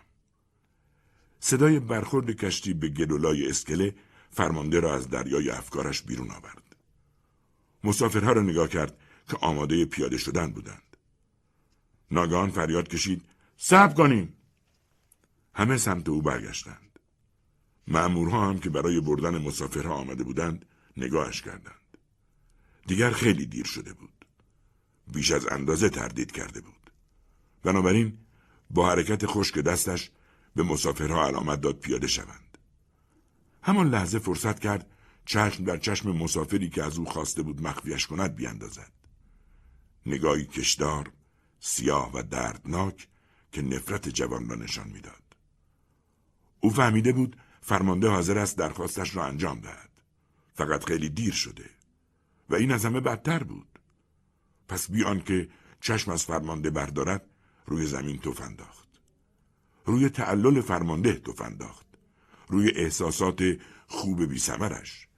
روی مردی که اجازه داده بود کارها جریان طبیعیشان را طی کنند و بعد از مدتی پشیمان شده بود. همه را سوار چند کامیون کردند. آمار گرفتند و بعد راهی بازداشتگاه شدند. سالواتوره پیراچی به مردی فکر کرد که در کامیون دور می شد. مردی که در جوابش نه گفته بود. از خشم آروارهایش را به هم فشار داد. برگه‌هایی را که طرفش دراز کردند بی هیچ نگاهی امضا کرد. آن وقت انتهای اسکله گروهی نظامی دید. آنجا خیلی شلوغ بود. فرمانده خیال کرد سه قایق دیگر را پیدا کردند. یکی از بندری ها را صدا کرد و پرسید موضوع چیست؟ مرد جواب داد اون لیبیایی ها رو گرفتن. همونایی که مسافرهای قاچاقی رو وسط دریا ول کرده بودن. سالواتوره با جدیت سمت جمعیت رفت و با قدرت از تفنگدارها پرسید کدومشون ناخداست؟ مردی را نشان دادند. مردی بود قد کوتاه و سبیلو که با نگاهی تحقیرآمیز به جمعیت دور و برش سیگار میکشید. فرمانده یک راست سمتش رفت و با تمام قدرت یک سیلی توی گوشش خواباند. بعد با مشت به جانش افتاد. به سه قایقی فکر میکرد که پیداشان نکرده بود و هرگز هم پیدا نمیشدند. به دریای خروشانی که آن همه انسان را بلعیده بود. انسانهایی که این جماعت مثل خوراکی به دهانش ریخته بودند. به جوان مترجم فکر کرد که اسکناسای مچاله را از جیبش بیرون می آورد و با التماس نگاهش می کرد. خون صورت ناخدای لیبیایی را پوشانده بود و مرد ناله می کرد. فرمانده صدای داد و بیداد اطرافیانش را می شنید. ناگهان صدایی بلندتر از همهمه مردم در فضا پیچید. بهتون دستور میدم فوراً تمومش کنین فرمانده. صدای افسر مافوقش بود. فرمانده برگشت و دستی به موهایش کشید. نه آرام شده بود و نه احساس خجالت میکرد. بعد قرص و محکم سمت کشتی رفت. فقط افسوس میخورد که فرصت نکرده آن پس فطرت را جلوی چشم مسافرهای قاچاقی کتک مفصلی بزند. ولی این کار چیزی را عوض نمیکرد. آنها منتظر نبودند کسی دلشان را خنک کند. آنها چیزی را می‌خواستند که فرمانده قبول نکرده بود. چه بسا با دیدن صورت باد کرده کسی که در دریا راهشان کرده بود ککشان هم نمی‌گزید. آنها راهی بازداشتگاه شده بودند و غیر از شکستشان چیزی نمی‌توانست فکرشان را مشغول کند. احساس می‌کرد از پا در آمده. نه به خاطر درگیریش، بلکه به خاطر خستگی کهنه‌ای که با ظرافت او را می‌خورد. فکر کرد یه پیرمرد، عاقبتم همینه. جوانایی که دستگیر میکنم قوی‌ترن. توی عضلاتشون قدرت و نفوذ بیست سالگی رو دارن. اونا سعی میکنن رد شن. اگه لازم باشه دو بار، سه بار. بله درست است. نگهبان قلعه خسته بود در حالی که مهاجم‌ها همیشه جوانتر از او بودند و با برق امید در نگاهشان زیبا بودند. با خود گفت اونا حق دارن اونقدر تلاش کنن تا موفق بشن. آن وقت فکر کرد وجودش به هیچ دردی نخورده. او در تمام این سالها مردمی را میرانده که دوباره پرشورتر و فاتحانه تر بر میگشتند. مردمی را میرانده که هر روز بیشتر از پیش به آنها حسادت میکرده. از کشتیش متنفر بود. فرمانده یک ساعتی در کابینش ماند. بعد دوباره کشتی را ترک کرد و در ساحل قدم زد. نمیدانست کجا باید برود. دنبال انزوایی مطلق و آرامش بخش میگشت. پس راهی گورستان کوچک لامپدوزا شد. به گورستان که رسید مقابل دسته کوچکی از سنگ قبرهای عمودی در هم فشرده ایستاد. اینها تپه‌های خاکی کوچکی بودند که رویشان هیچ اسمی نوشته نشده بود. فقط یک تاریخ. فرمانده سرگذشت این گورها را می دانست. اینها اولین مهاجران بودند. دیدن قایق‌های واژگون و لاشه‌های مرده‌ها که دریا به ساحل می آورد، اهالی لامپدوزا را ناراحت می کرد. بنابراین آنها را دفن می کردند. ولی در طول ماه‌ها جسدها بیشتر و بیشتر شدند. گورستان کوچک شد و روستایی‌ها به سطوح آمدند و از دولت خواستند مسئولیت جسدها را بر عهده بگیرد. دیگر هیچ قبر بی‌نام و نشانی در محوطه گورستان کنده نشد. حالا جسدهای به گل نشسته ساحل کجا می رفتند؟ سالواتوره از خودش می پرسید آیا مهمان نوازی اهالی لامپدوزا هم مثل نگاه او خسته شده است؟ آن وقت بود که صدایی رشته افکارش را پاره کرد. اینجا گورستان الدورادوه. پشت سرش مردی ایستاده بود. سالواتوره با بهت نگاهش کرد. غریبه ادامه داد. من اسم روش گذاشتم. فرمانده جوابی نداد. به مزاحم خیره شد. مردی بود لاغر و قوزدار. در طرز ایستادنش چیز عجیبی وجود داشت. انگار دیوانه بود یا گوشه‌گیری که دور از جماعت انسان‌ها زندگی می‌کند. اما خوب حرف می‌زد. چمن‌ها سرسبزن و درخت‌ها پربار. کف جویبارا طلا جاریه و معدن‌های الماس زیر سقف آسمون نور خورشید منعکس می‌کنند. جنگلا از صید زیاد می‌لرزند و دریاچه‌ها پر از ماهیه. همه چیز اینجا شیرینه. زندگی مثل نوازش سپری میشه. الدورادو فرمانده. اونا توی عمق چشماشون این سرزمین رویایی رو میدیدن. تا لحظه‌ای که قایقاشون واژگون شد خواهان اینجا بودن. در این مورد اونا ثروتمندتر از من و شما بودن. عمق نگاه ما خشکه و زندگیمون کند. قبل از آن که سالواتوره بتواند جواب دهد مرد دور شد. حرفایش را زد و بدون خداحافظی رفت. فرمانده هاج و واج ماند. این مرد که بود؟ چرا این حرفا را به او گفت؟ آیا در صحنه درگیری حضور داشت؟ به حرفای مرد غریبه فکر کرد. او حق داشت. این مردم تشنه بودند. ثروت کسانی را داشتند که از هدفشان چشم نمی پوشند. که همیشه به دورترها فکر می کنند. فرمانده نگاهی به دور و برش انداخت. دریا با آرامش عمیقش خودش را تا پاهای او می کشید. الدورادو. همان لحظه فهمید که این نام غریب می خواهد بر تک تک شبهایش حکومت کند. توی کامیون خیلی گرم است. دو روز است منتظر رسیدن قاچاقچی هاییم. تماممان در آپارتمانی خالی روی هم ریخته ایم. باید صبور بود. مدام به جمال فکر می کنم. همچنان از او سرشارم. از حرفهایی که زد، از چهرهش. حدود بیست نفریم که روی هم ریخته ایم. کسی را نمی شناسم. با کسی حرف نزدم. دو روز تمام با بدبینی به هم نگاه کرده ایم. همگی از غارت شدن می ترسیم. کامیون جلو می رود. احساس می کنم نیروی نهفته‌ای در رگ و پیم می جوشد. تا امروز تنها کارم این بود که دنبال برادرم بروم. اما حالا می روم نجاتش دهم. شبها دیگر نمی خوابم. دیگر چیزی نمی خورم. وظیفه‌ام را درست انجام می دهم و مانند ماشین خستگی نمی شناسم. برای رسیدن به کشتی بزرگ که ما را به اروپا خواهد برد، هومه از زباله را پشت سر می گذاریم. همین فردا در اروپا خواهم بود. از همین فردا برای جمال پول می فرستم. عجلم برای یک چیز است. کشتی از آفریقا دور شود و دستهایم شروع کنند به کار. وارد جادهی خاکی می شویم. کامیون را خاموش می کنند. رسیدیم. مردهای دوروبرم نفس راحتی می کشند. فرصتی است زانوها را از کرخی نجات دهیم و کمی هوای دریا استشمام کنیم. در دو جداره عقب را باز می کنند. سوز سردی داخل کامیون می پیچند. یکی بعد از دیگری آهسته پیاده می شویم.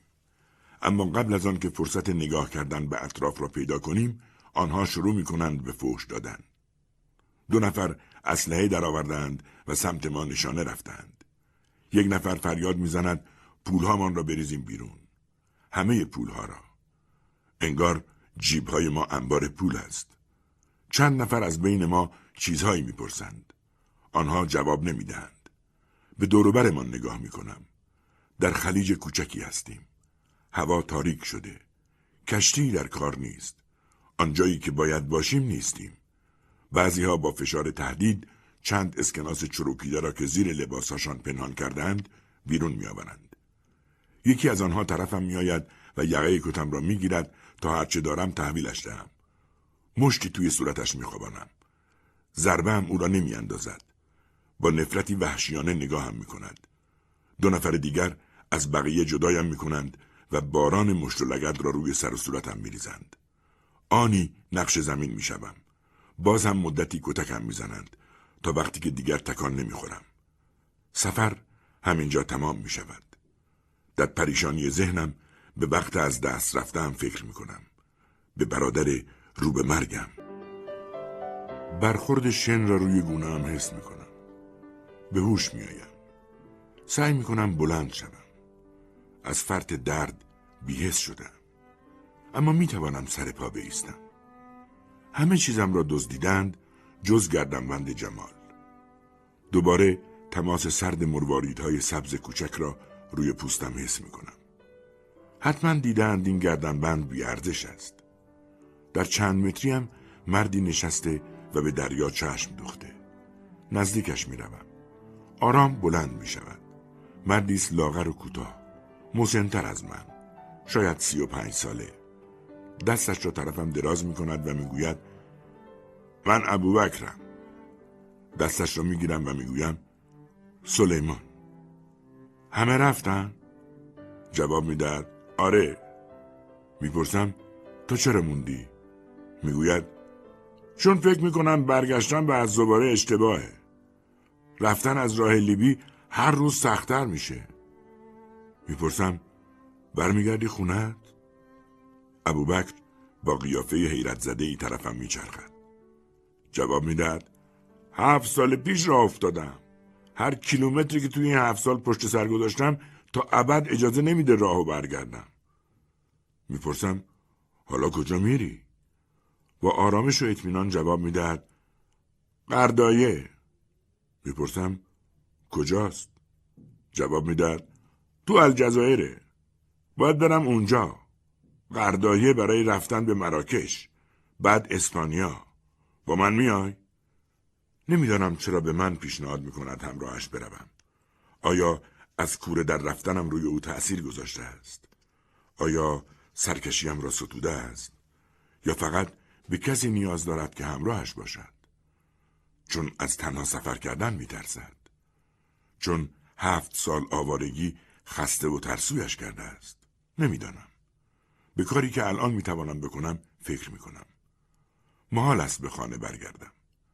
در چشم برادرم نگاه کنم و بگویم شکست خوردم. ابو بکر راه میافتد. غرب را با انگشت نشان میدهد و میگوید از اون طرف. با نگاه کردن به او متوجه میشوم پای چپش میلنگد. میخواهم بخندم. یک گلچماق و یک چلاق دارند سمت الجزایر، مراکش و اسپانیا می روند بی آنکه چیزی روی دوششان داشته باشند. ما دو موجود عجیب و غریبیم که به جنگ با دنیای بزرگ می رویم. او گفت از آن طرف. انگار قرار است به پیاده رو روبرو برویم. راهی سفری هستیم به طول هزاران هزار کیلومتر. من نه پولی دارم نه رمقی. پس خوب است. می توانم بخندم. این راهنمای لنگ را مانند همسفر مضحکی پذیرفتم. راه می رویم بدون حرف زدن. دنیا زیر پاهایم خیلی بزرگ است. ولی راه را ادامه خواهم داد. دو ساعتی می شد که سالواتوره پیراچی آمده بود دکه دوستش آنجلو.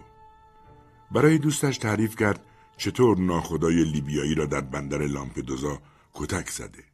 همان ناخدایی که مسافران قاچاقی را وسط دریا رها کرده بود. بعد از نامه‌ای رسمی گفت که به او دستور میداد ظرف سه روز آینده خودش را به ستاد فرماندهی بندر برای ارائه توضیحاتی به افسر مافوقش معرفی کند. آنجلو پرسید چی میخوام؟ سالواتوره جواب داد نمیدونم. احتمالاً میخوان از برخورد جدیشون توی محکوم کردن اینجور رفتارا حرف بزنن. شاید توبیخ بشم. البته اگه از کار معلقم نکنن. آنجلو پرسید و اگه نری؟ سالواتوره با لبخند تلخی جواب داد اگه بخوام روی کشتی بمونم و به کار بیست سالم ادامه بدم مجبورم برم. ولی امروز دیگه نمیتونن صدمه‌ای بهم بزنن. به جلسه احضاریشون نمیرم. دیگه روی کشتی هم بر نمیگردم. همین. و سلام. آنجلو با تعجب پرسید چی داری میگی؟ سالواتوره گفت تصمیممو گرفتم. همیشه به نگاهی فکر میکنم که اون مرد قبل از پیاده شدن از کشتی بهم انداخت. همونی که بهش نگفتم. آنجلو، دیگه نمیخوام تو این موقعیت قرار بگیرم. اگه این ماجرا دوباره تکرار بشه، فردا یا پنج سال بعد دیگه تردید نمی کنم. حتما مخفیش می کنم. حتی سعی می کنم تعداد بیشتری رو تو کابینم جا بدم. اما نمیتونم همه رو نجات بدم. چطوری باید انتخاب کنم؟ چرا یکی رو نجات بدم و یکی رو نه؟ این موضوع دیوونم میکنه. نمیخوام زندگی آدم ها توی دستان باشه. آنجلو هم متقاعد شده بود که حق با فرمانده است. سالواتوره ادامه داد. میخوام برم. چند روزه به این تصمیم فکر میکنم. رفتم بانک و گفتم میخوام حسابم خالی کنم. گفتن باید زودتر خبر میدادم. مجبور شدم دو روز صبر کنم تا پول خودم رو بگیرم. کلی کاغذ امضا کردم. ترک کردن زندگی کار راحتی نیست آنجلو. سرسختی زیادی میخواد. بعد قهقه زد.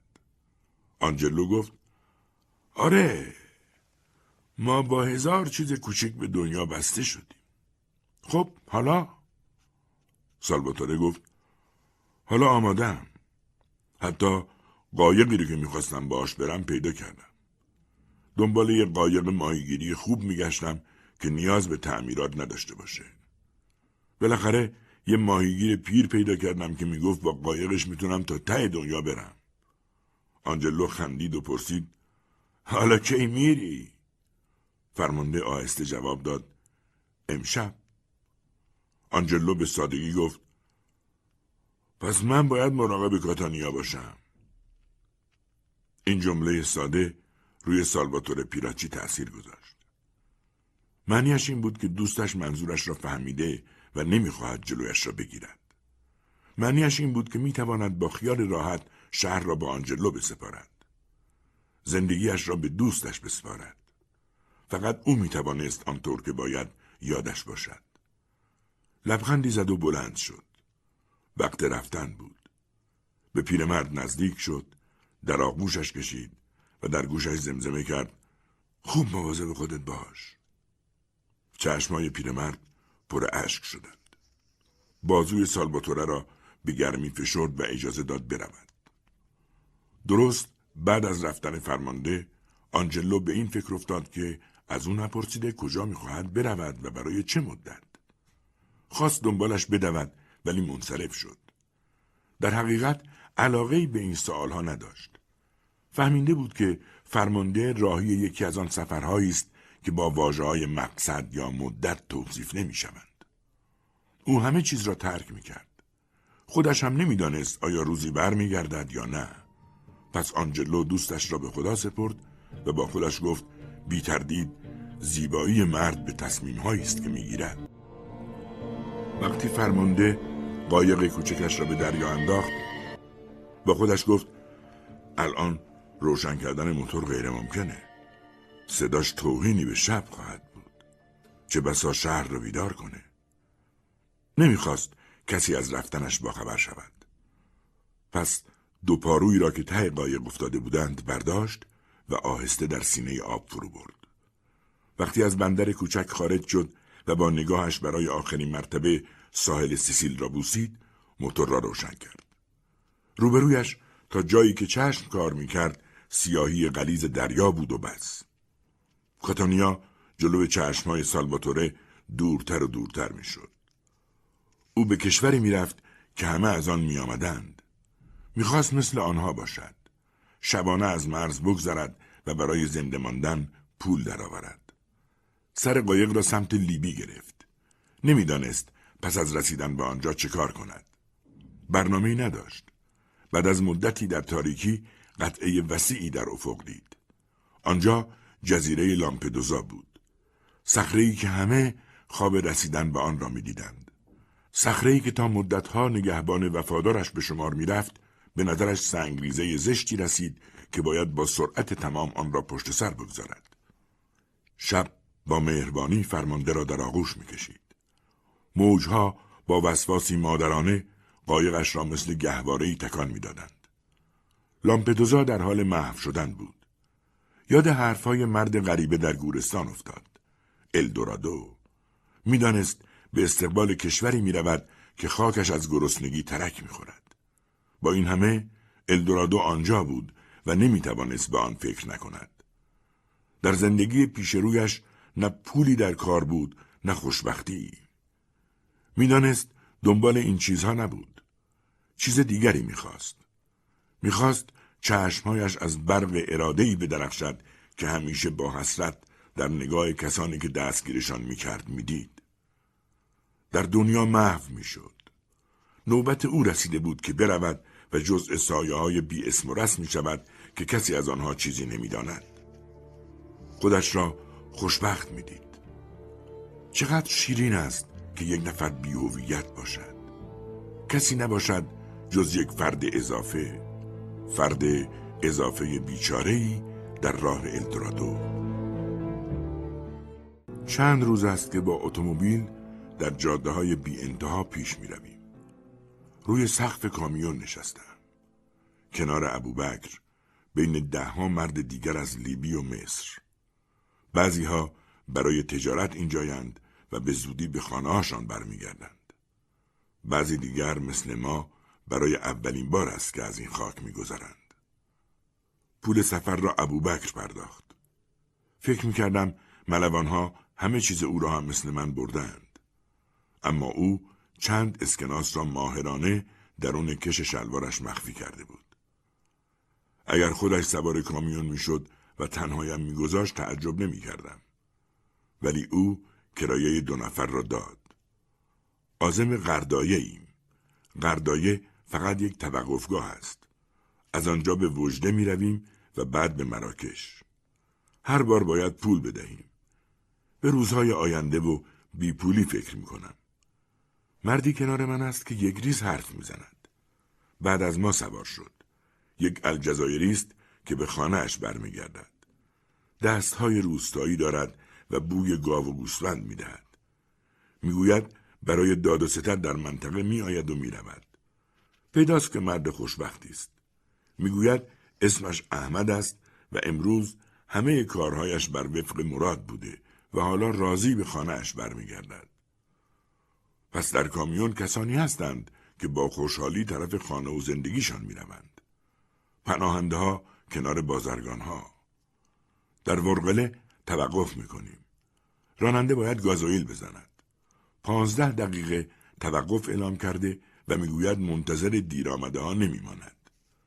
با این تهدید برخی ترجیح می دهند از جایشان تکان نخورند. از جمله ابو بکر. ولی من پیاده می شدم تا کمی قدم بزنم. احمد همان مرد پرحرف زودتر پیاده شده و کنار ساختمان‌های کوچکی که رستوران مسافرها به شمار می‌روند قدم می‌زند. حتما دنبال دستشویی می‌گردد. دنبالش می‌روم. نمی‌دانم چرا. احساس می‌کنم سر تا پا هیجانم. گویی بدنم از تصمیمی که مغزم هنوز نگرفته باخبر است. یاد حرف‌هایش در سفر می‌افتم. باید معامله خوبی در مرز کرده باشد. راضی به نظر می رسید. می دانم چه کنم. این مرد پول دارد. بویش را از اینجا احساس می کنم. بوی تند اسکناس. گوشه ساختمان می ایستد. سرش را بر می گرداند و مرا می بیند. با تمام قدرت مشتی روی صورتش می خوابانم. وحشیانه بینیش را هدف می گیرم. سقوط می کند. خون راه می افتد. بیحال زیر پاهایم آرام گرفته است. معطل نمی کنم. جیبهایش را زیر رو می کنم. قفسه سینه‌اش بالا می آید. می بینم کیسه پارچه‌ای دور گردنش انداخته و زیر پیراهنش قایم کرده. فوراً بیرونش می کشم. پر از اسکناس است. فرصت شمردن ندارم. با عجله برمی گردم. اکثر مسافرها سوار کامیون شدند. بی آنکه به پولها نگاه کنم به دو قسمت مساوی تقسیمشان می کنم و هر بخش را توی یکی از جیبهایم می گذارم. سوار می شدم. ابو بکر نشسته. سعی می کنم هیجانم را نشان ندهم. راننده سه بوق فاصله دار می زند برای اعلام حرکت به آنهایی که تأخیر دارند. بعد در حاشیه جاده حرکت می کند. مدتی بعد آستین ابو بکر را می کشم و یکی از دست پولها را کف دستش می چپانم. اگر اتفاقی برایم بیفتد دوست دارم ابو بکر سهمش را داشته باشد. از رفتارم جا خورده. سرم را پایین میاندازم. بعضی ها سراغ فروشنده را از یکدیگر میگیرند. میگویند شاید تصمیم گرفته سفرش را با یکی از ناوهای عظیم جاده ادامه بدهد. ابو بکر نگاه هم می کند. متوجه قضیه شده، اما خوب می داند که این پول به دادمان خواهد رسید. غم عجیبی در چشمایش می بینم. انگار سر موجودی که از من دارد ساخته می شود گریه می کند. کسی چه می داند خودش در طول آوارگی هفت سالش مجبور به چه کارهایی شده باشد؟ شاید مرا با خودش همراه کرده باشد تا سخاوتش همه زشتی های باطنی و همه عیبهایی را که هرگز چیزی از آنها نمیگوید پاک کند.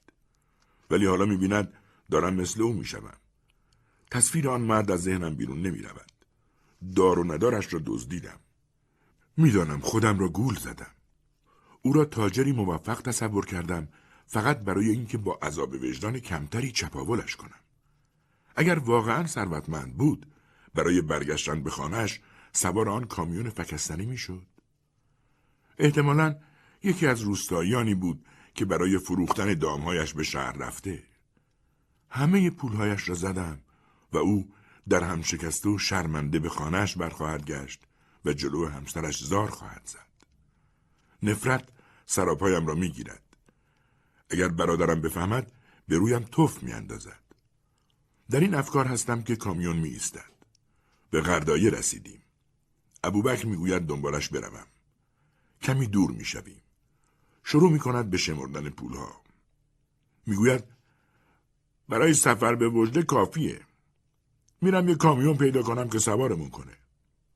باید دنبال کارهای سفر دریاییمونم باشم. یه دوری بزن و دو ساعت دیگه اینجا باش. دور میشوم. در میدان بازار بزرگی برپاست. بی هدف آنجا ول میگردم. میخواهم در غردایه گم شوم. میخواهم ابو بکر بدون من راهش را ادامه دهد. من لیاقت این سفر را ندارم. در همین فکر هستم که مرد را میبینم. بلافاصله میشناسمش. در خاموشی منتظر است. نگاهمان در هم گره میخورد. پس نزدیکش میشوم و کاری را که باید انجام میدهم. آهسته از بازار بیرون میروم. ابو بکر هم از راه میرسد و میگوید یه کامیون پیدا کردم. یه ساعت دیگه راه میفته. مطمئنی میای؟ با اطمینان میگویم آره. حالا دیگه تا آخرش میام. با تردید نگاهم میکند و میپرسد گردنبندتو چیکار کردی؟ لبخندی میزنم و میگویم تو بازار بخشیدمش به کسی. پاپایم نمیشود. حتما فکر میکند چیزی در من تغییر کرده. در مورد ملاقاتم با مرد در بازار چیزی نمیگویم. شاید بریشم بخندد و بگوید همه اینها خرافات است. با این حال میدانم چه کسی را ملاقات کردم. نگاه آن مرد نیروی دویدن و گز کردن را در من زنده کرد. دیگر چیزی سد راهم نمی شود. می خواهم تا آخر راه بروم با سماجت. اسمت چیه؟ مأمور پلیس مدت زیادی عربی حرف زد و سالواتوره فقط توانست با جدیت نگاه‌های حیرت زده‌ای به او بیاندازد. مرد از این سکوت خسته شد. لگدی به صندلی زد و بیرون رفت. سالواتوره نگاهی به دور و برش کرد. در یک پاسگاه پلیس محلی بود. بعد از مدتی مرد دیگری وارد شد. با ترکیبی قابل فهم از زبان‌های عربی و انگلیسی حرف می‌زد. اسمت چیه؟ سالواتوره این بار هم جواب نداد. نه اینکه سوال را نفهمیده باشد یا اسمش را به خاطر نداشته باشد. شاید به این خاطر که گفتنش را پوچ و بی‌معنا میدید. دیگر این اسم مال او نبود. مرد پرسید اهل کجایی؟ سالواتوره با صدای دورگه‌ای جواب داد سیسیل. صورت مأمور روشن شد. با شادی واژه سیسیل را تکرار کرد. بعد پرسید خیلی وقت اینجایی؟ سالواتوره فکر کرد از زمانی که کاتانیا را ترک کرده چقدر می‌گذرد. نمی‌توانست بگوید. اگر می‌گفتند یک قرن گذشته تعجب نمی‌کرد. به نظرش می‌رسید با آن فرماندهی که در کاتانیا زندگی می‌کرد زمین تا آسمان فرق کرده و اصلاً شخصیت او را نمی‌شناسد. سرش را پایین انداخت. به نشانه این که نباید از او انتظار داشته باشد به این سوال جواب دهد. نمی‌توانست این زمان را محاسبه کند. مأمور با تکان ناگهانی دستش پرسید: اینجا چه کار میکنی؟ و این بار کشیده‌ای به او زد. پرسید: چطور اومدی؟ سالواتوره جواب داد: با کشتی. آن وقت یاد قایقش افتاد. قطعاً هنوز سر جایش بود، در همان ساحلی که نیمه شب پهلو گرفت و دیگر به آنجا برنگشته بود. مأمور پرسید: ملوانی؟ زیر لب زمزمه کرد: آره. انگار مأمور از این جواب خوشش آمد. لبخند عجیبی زد و چند بار تکرار کرد: ملوان سیسیلی.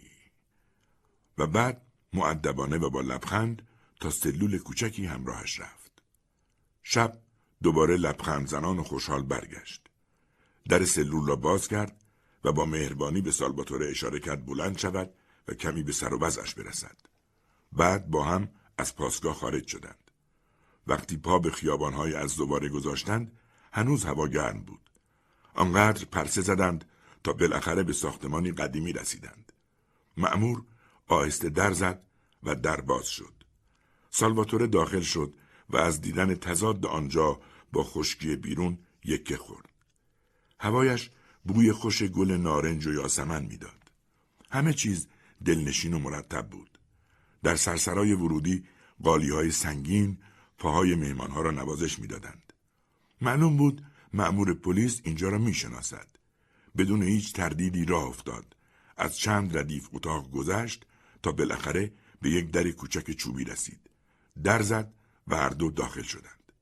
سالن وسیعی بود پر از قالی و چلچراغ. روبرویشان کاناپه مخملی سرخ رنگی خودنمایی می‌کرد و مبل‌هایی که با کوسن‌های رنگارنگ پوشیده شده بودند. زن عظیم و جثه زشتی روی کاناپه لم داده بود.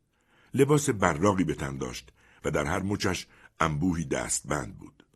با دیدن ملاقات کننده ها لبخندی زد و سالواتوره متوجه شد که چند دندان هم ندارد. تنی بود چاق و زشت که در ناز و نعمت نفس می‌کشید.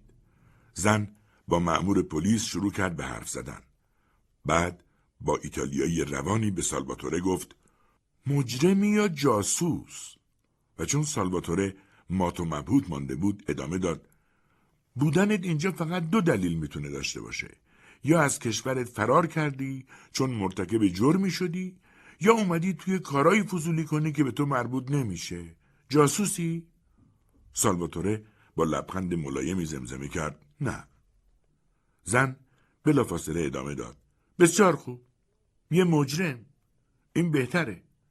همیشه راهی برای تفاهم با مجرم ها هست. انگار با قایق اومدی. سالواتوره گفت: آره. زن گفت: من ملکه از زوارم. ماهیگیرای اینجا منو به این اسم میشناسن. کارم تجارته. ثروتمندم. همه رو میشناسم. من سرکرده بزرگترین شبکه قاچاق انسان تو این منطقه هم. از زواره تا تریپولی. هر که بخواد به اروپا بره از بین دستای من میگذره. از پنج سال پیش کارم همینه. سالواتوره گفت: شما خونشونو میمکین. زن ساکت شد. بعد لبخندی زد و گفت: حق با توه. این سفر گرونه.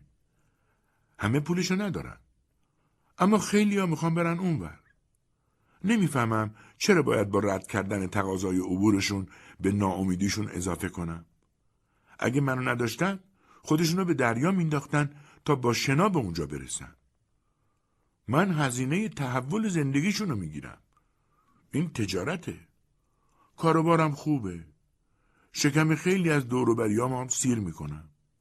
بعد یک دسته اسکناس از داخل جعبه ماهونی کوچکی بیرون آورد و آن را طرف فرمانده پرت کرد که روی پاهایش افتاد. سالواتوره خم شد و آن را برداشت. پرسید: چرا به این پول میدین؟ زن یک دسته اسکناس هم جلوی پای مأمور پلیس انداخت و اشاره کرد برود. مرد بیان که نگاهی به سالواتوره بیاندازد ناپدید شد. فرمانده پرسید: از من چی میخواین؟ زن گفت: تو ملوانی و ساحل و مثل کف دستت میشناسی، من همینی میخوام. سالواتوره پیراچی به چیزی که در سر او میگذشت فکر کرد. خودش را میدید که در حال موش و گربه بازی با ناوهای گشتی است. همان کار قبلی، اما طرف مقابل. گفت: آره، من برای این کار بهترینم. حالا چرا منو انتخاب کردین؟ زن گفت: تو سفیدی، همین مشتریامو مطمئن میکنه. سوار شدن به کشتی تو براشون حکم پا گذاشتن به اروپا رو داره.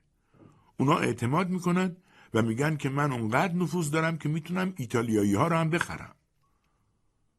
و دهان بیدندانش لبخندی زد و آهسته گفت: کارت از فردا شروع میشه. اگه رد کنی گیرت میارم و فقط خدا میدونه چه بلایی سرت میاد. سالواتوره مدتی هاج و واج ماند. زن اشاره کرد بزند به چاک. او هم سریع از آنجا خارج شد. خشم پنهانی در وجودش میدوید. یاد زن کشتی ویتوریا افتاد که میگفت مجبورش کردند برای نوزادش هزار و پانصد دلار بدهد. از فرط نفرت سرش گیج میرفت. سراپایش را مانند دیگ جوشانی میدید. دست کرد توی جیبش. دسته اسکناس آنجا بود. مثل یک سگ جلو پایش پرت کرده بودند.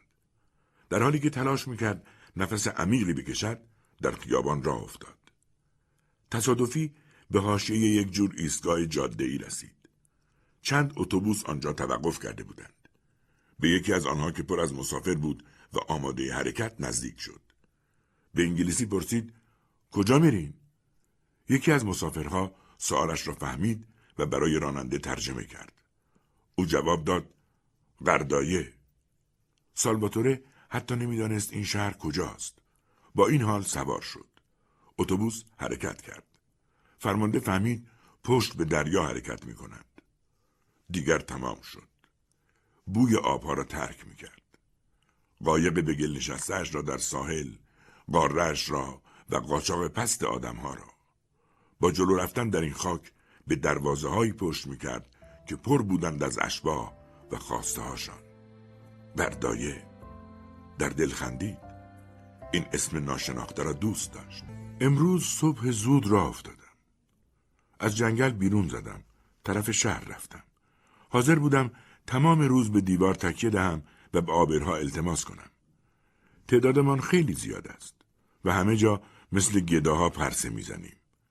به خاطر همین بیشتر وقتها کسی چیزی به ما نمیدهد. ولی فقط کافی است به مردی بر بخوریم که به مسجد میرود یا با خانوادهش از مسجد بر میگردد. آن وقت هر طوری شده چیزی میدهند و با خواندن آیه های قرآن برای من دعا میکنند. صدقه میدهند چون ثواب دارد. اما امروز وقتی از خیابان اصلی میگذشتم دیدم جیپ ها خیابان را بستند. سه ماشین پلیس بودند.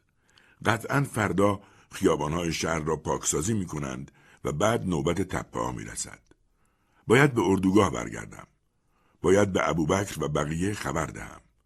بار آخر مانند زنبورهای حریص به ما حمله کردند. نصف شب بود. سگها را ول کرده بودند تا ما را از مخفیگاهمان بیرون بکشند. بعد با چماق هر کسی را می دیدند می زدند و سوار کامیون می کردند. روی وسایل بیارزشمان بنزین می ریختند و آتششان می زدند. ابو بکر بود که نجاتم داد و با هم فرار کردیم. آخرین بار با سگ و بنزین آمدند. خدا می داند این بار با خودشان چه آورده بودند. هر اتفاقی بیفتد من با ابو بکر می مانم. به او بیشتر از هر کس دیگری اعتماد دارم. دیگران چلاق صدایش می زنند. اما برای من او ابو بکر است و بدون او هیچ جا نمی روم. تند نمی دود اما همه راه و چاه ها را می شناسد. او می داند برای فرار از دست مأمورها باید چیکار کرد. وقتی به اردوگاه میرسم میبینم دیگران قبل از من اعلام خطر کردند. خبر تازه دهان به دهان میچرخد. مراکشی ها دارن بر میگردن. یکی از میان جمع که همه او را به اسم عبدو میشناسن میگوید: اینطوری نمیشه، باید از مرز رد بشیم. مردی از کشور مالی به نام جمعه میپرسد آخه چجوری؟ عبدو میگوید قبل از حمله پلیس یه روز و یه شب وقت داریم. اگه شبونه به دروازه استپته حمله کنیم و دیوونه‌وار بدویم، با این تعدادی که هستیم نمیتونن ما رو بگیرن. دروازه‌ای که استپته رو از مراکش جدا میکنه شش متر ارتفاع داره، ولی بعضی جاهاش به سه متر هم میرسه. باید از همون قسمت ها حمله کنیم. فردا از صبح تا شب وقت داریم نردبون بسازیم. شب به دروازه هجوم میبریم و به کمک نردبون ازش رد میشیم. اگه برسیم اون طرف دیگه برگردونده نمیشیم. همین که رد بشیم دیگه ثروتمندیم. کافیه یه قدم روی خاک پشت سیم خاردارا بذاریم. یه قدم کوچیک برای رسیدن به آزادی. به ابو بکر نگاه میکنم. میپرسم میخوای چیکار کنی؟ سریع جوابم را نمیدهد. لبخند میزند. بعد آهسته میگوید میخوام بدوم. به پای معیوبش فکر میکنم. به بخت سیاهی که کند و ناشیش خواهد کرد فکر میکنم. هیچ شانسی ندارد و حتما خودش هم این را میداند. میخواهم مطمئن شوم که از دیوانگی این کار خبر دارد یا نه. پس تأکید میکنم واقعا میخوای بدوی؟ با اطمینان جواب میدهد آره به کمک خدا. صدایش قاطع و آرام است. در چشمایش میبینم که این حرف را برای دلخوشی من نگفته. میخواهد بدود با تمام توانش، لنگ لنگان. اراده محکم ابو بکر باعث می شود سرم را پایین بیندازم. میگوید نباید وقت را از دست بدیم، باید نردبون بسازیم. آن وقت کارگاه بزرگی در مخفیگاه جنگلیمان شروع می کند به کار. شاخه ها را می بریم، می تراشیم، میخ می کوبیم. باید آنها را بلند و محکم ساخت. برای جهش بزرگ باید به آنها تکیه کنیم. زندگی آینده ما در گرو استحکام آنهاست. میخواهیم بدویم و هیچ چیز سر راهمان سد نمی شود. سیمهای خاردار را احساس نخواهیم کرد. رد گلوله را زیر پاهامان جا خواهیم گذاشت و سپیده دم وقتی نیروهای پلیس مراکش سر میرسند که اردوگاهمان را آتش بزنند چیزی نخواهند دید جز جنگلی خالی و چند پرنده که به ریششان میخندند. بیشتر از دو ساعت است که لای علفهای بلند دراز کشیده ایم. بی حرکت. پانصد نفری منتظر. عبدو باید علامت دهد. زیر پاهامان سیم خاردار بلند را تشخیص می دهیم. دو محبته وجود دارد. بین این دو مسیری خاکی است که مرزبانهای اسپانیایی کشیک می دهند. باید دو بار بالا رفت. همه این سیمهای پیچ در پیچ را دقیق بررسی می کنند و سعی می کنند جای مناسب تری را برای بالا رفتن نشان کنند. مأمورهای اسپانیایی زیاد نیستند. بیست نفر هم نمی شوند. اما علاوه بر آنها نگهبانهای مراکشی هم در امتداد نرده اول مستقرند. بازی الان شروع می شود. همه نمی توانند رد شوند. این جزئی از نقشه است. عده‌ای باید ناکام بمانند تا بقیه رد شوند. باید مأمورهای پلیس به دستگیری آنها مشغول شوند تا دیگران بتوانند آزادانه بدوند. ابو بکر در گوشم پچ پچ می کند. سلیمان وقتی می دوم قول بده تا جایی که می تونی تون بدوی. حواست فقط به خودت باشه. قول بده. جوابش را نمی دهم. منظورش را می فهمم. از من می خواهد نگرانش نباشم. منتظرش نشوم و کمکش نکنم. پای لنگش را که مانع جلو رفتنش می شود فراموش کنم. ابو بکر از من می خواهد به کسانی که کنارم می دوند نگاه نکنم و فقط به فکر خودم باشم. و بیچاره آنهایی که پایین می افتند. بیچاره آنهایی که دستگیر می شوند. ابو بکر نیشگونم می گیرد و با سماجت تکرار می کند بهم قول بده سلیمان، فقط اینطوری میتونی رد چی؟ نمیخواهم جوابش را بدهم. قرار است مثل حیوانها بدویم و از این کار حالم به هم میخورد. میخواهیم چهره‌هایی را که از شش ماه پیش با هم بودیم فراموش کنیم. میخواهیم سنگدل و کور باشیم. ابو بکر بازویم را فشار میدهد و میگوید سلیمان اگه افتادی دلت خوش نکنی که من برمیگردم. همه ما تنهاییم. فهمیدی؟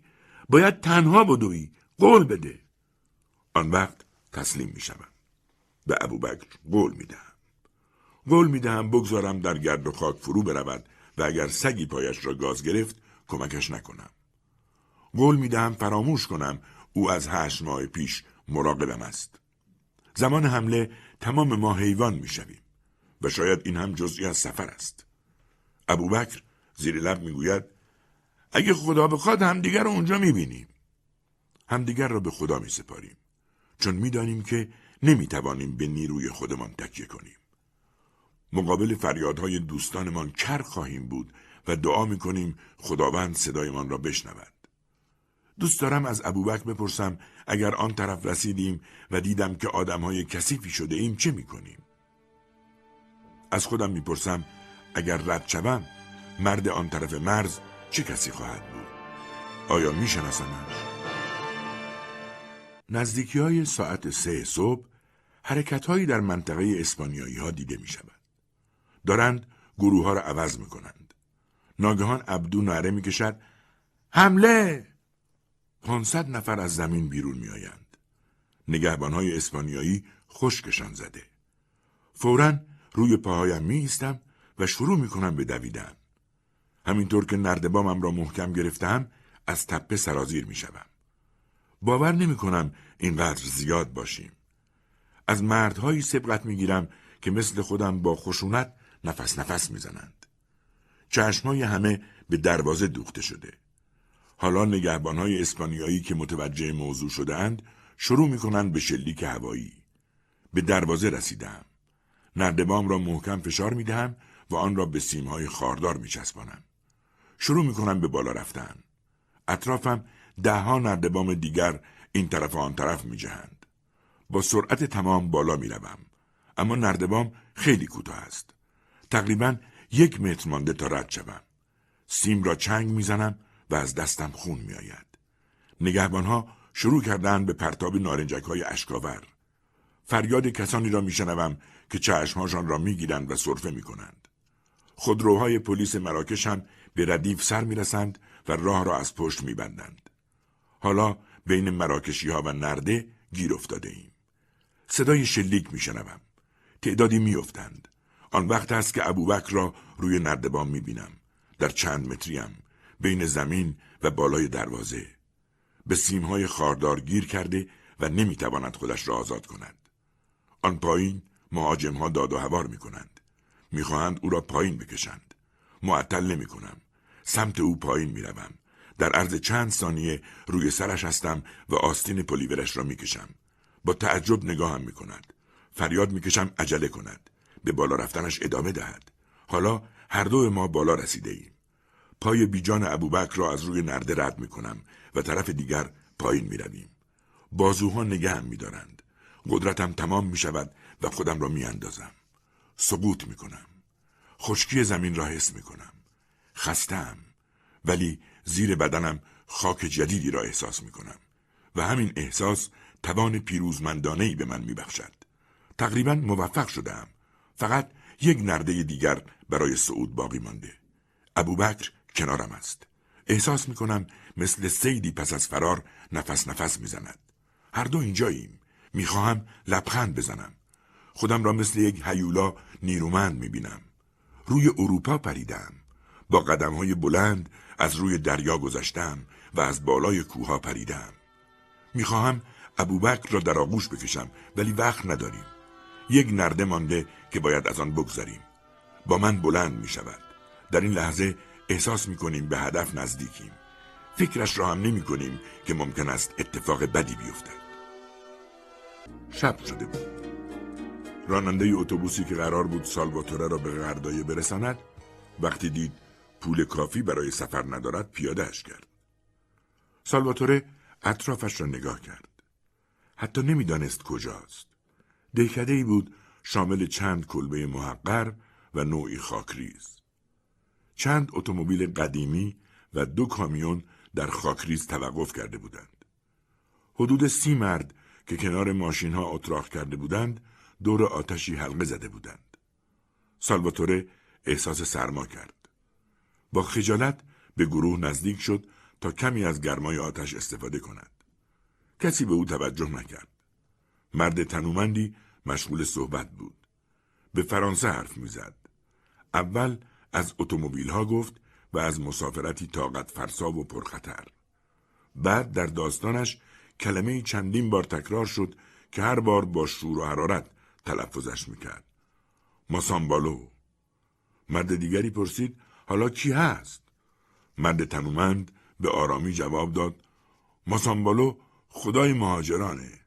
یه جایی توی آفریقا زندگی میکنه. توی یه سوراخ مخفی شده و هیچ وقت بیرون نمیاد. اما ارواحی داره که براش سفر میکنن. بهشون میگن ارواح ماسامبالو. اونا همه جای قاره میرن.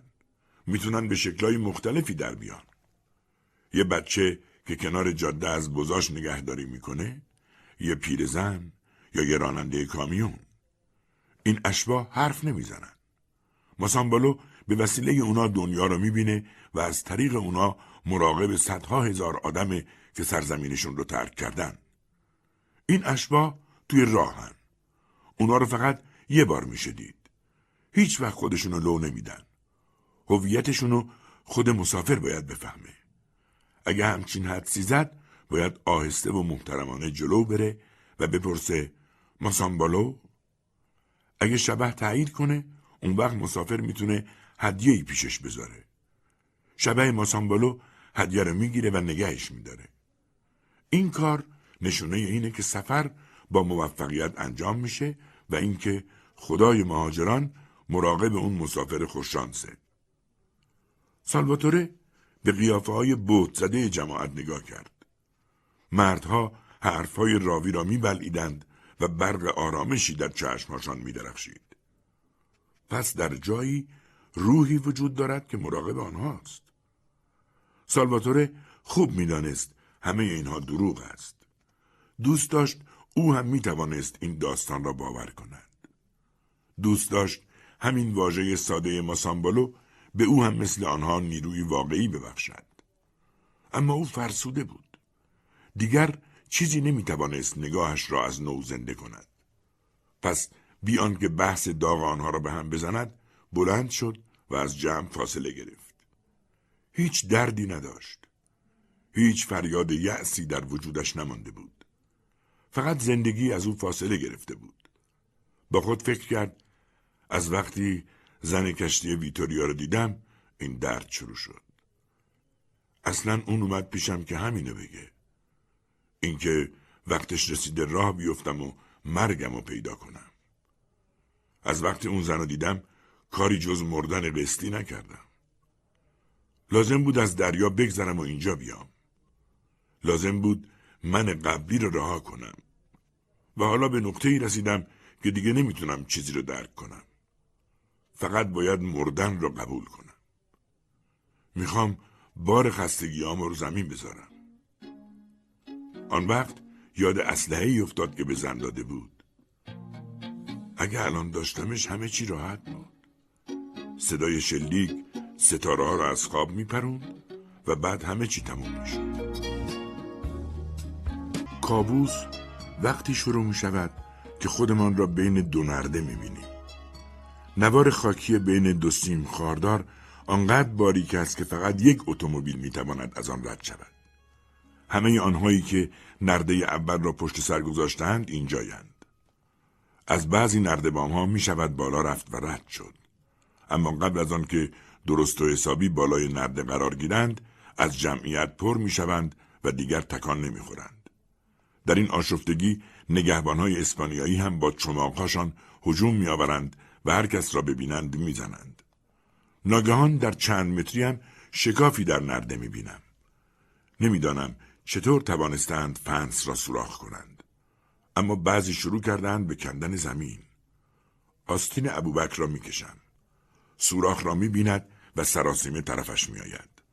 تاقباز میافتد و تا جایی که میتواند جلو میرود. خارها خراشهای بزرگی روی سینهش انداختند. نعره زنان جلو می رود. وقتی نوبت من می شود مأمورهای اسپانیایی طرفم می آیند. چماقی محکم روی کتفم می خورد. احساس می کنم بازویم بی‌حس شده. باید مقاومت کرد. مشتی روی صورتش میخوابانم. سه قدم پس میرود. خودم را به زمین میچسبانم و سعی میکنم بدنم را از زیر سیم خاردار به جلو برانم. کسی پایم را میگیرد. مثل قاطر جفتک میاندازم. حالا با تمام قدرت به پاهایم ضربه میزنند. دیگر نمیتوانم جلو بروم. از پا در آمدم. اگر دوباره مرا طرف خودشان بکشند دیگر نمیتوانم مقاومت کنم. بعد احساس میکنم دستهای ابو بکر مچهایم را گرفتند. با قدرت من را میکشد. جوری مرا میکشد که انگار میخواهد دستهایم را بکند. احساس میکنم خارها دارند پشتم را شخم میزنند. ابو بکر دست بردار نیست. آرام آرام زیر گره های برنده سیم خاردار به طرز وحشتناکی سر میخورم. بالاخره پاهایم رد میشوند و زار و نزار به پشت میافتم. دست ابو بکر را حس میکنم که همچنان مچم را گرفته. با دو چشم خیره از خستگی نگاهش میکنم. گریه میکند. حالا به هفت سال در بدری پایان داده. میخواهم با او حرف بزنم. بگویم عبور ما به این خاطر بوده که از همدیگر چشم بر نداشتیم. از هوش میروم و همه چیز محو میشود. مدتی بعد با صدای ابو بکر به هوش میایم. ما موفق شدیم برادر و این موفقیت به لطف توه. اطرافم را نگاه میکنم. ما را در یک گروه جمع کردند. حدود صد نفر. شاید هم بیشتر. زخمی ها را مثل من روی برانکار گذاشتند. سفیدها می آیند و می روند و آب و کمک های اولیه پخش می کنند. چند دقیقه پیش برای عقب راندن من می جنگیدند و حالا با دقت و حوصله از ما پرستاری می کنند. ابو بکر در گوشم زمزمه می کند. پات شکسته ولی زخم سیما عمیق نیست. چند جای او را هم بخیه زدند. می خندم. یک پای شکسته. فقط همین. باهای رد شدنم شکستن یک پا بود. اطرافم را نگاه می کنم. تقریباً یک سوم جمعیتی هستیم که حمله کرده بودیم. بقیه ناکام ماندند. تنها دلیل موفقیتم ناکامی دیگران بود. آیا از این به بعد همیشه همینطور خواهد بود؟ برای کاری که پیدا خواهم کرد؟ برای جایی که دست و پا خواهم کرد؟ ابو بکر میپرسد تو چه فکری؟ جواب میدهم ما از جهنم رد شدیم. ابو بکر میگوید آره و تو شهامتش رو داشتی که برادرم بمونی. جواب نمیدم. ولی میدانم حق با اوست. ما وحشیگری را پشت سر گذاشتیم. اگر من مثل حیوان میدویدم و به دور و بریهایم نگاه نمیکردم بازنده میشدم. حتی اگر به خاطر چالاک بودنم می توانستم رد شوم ولی منفور می شدم. سلیمان به حیوان زشتی تبدیل می شد که برادرهایش را لگدمال کرده بود. مسلماً به همین دلیل بود که سمت ابو بکر رفتم و نجاتش دادم. نه فقط برای نجات او بلکه برای نجات خودم. اگر رهایش کرده بودم دیگر هیچ وقت خواب به چشمایم نمی آمد.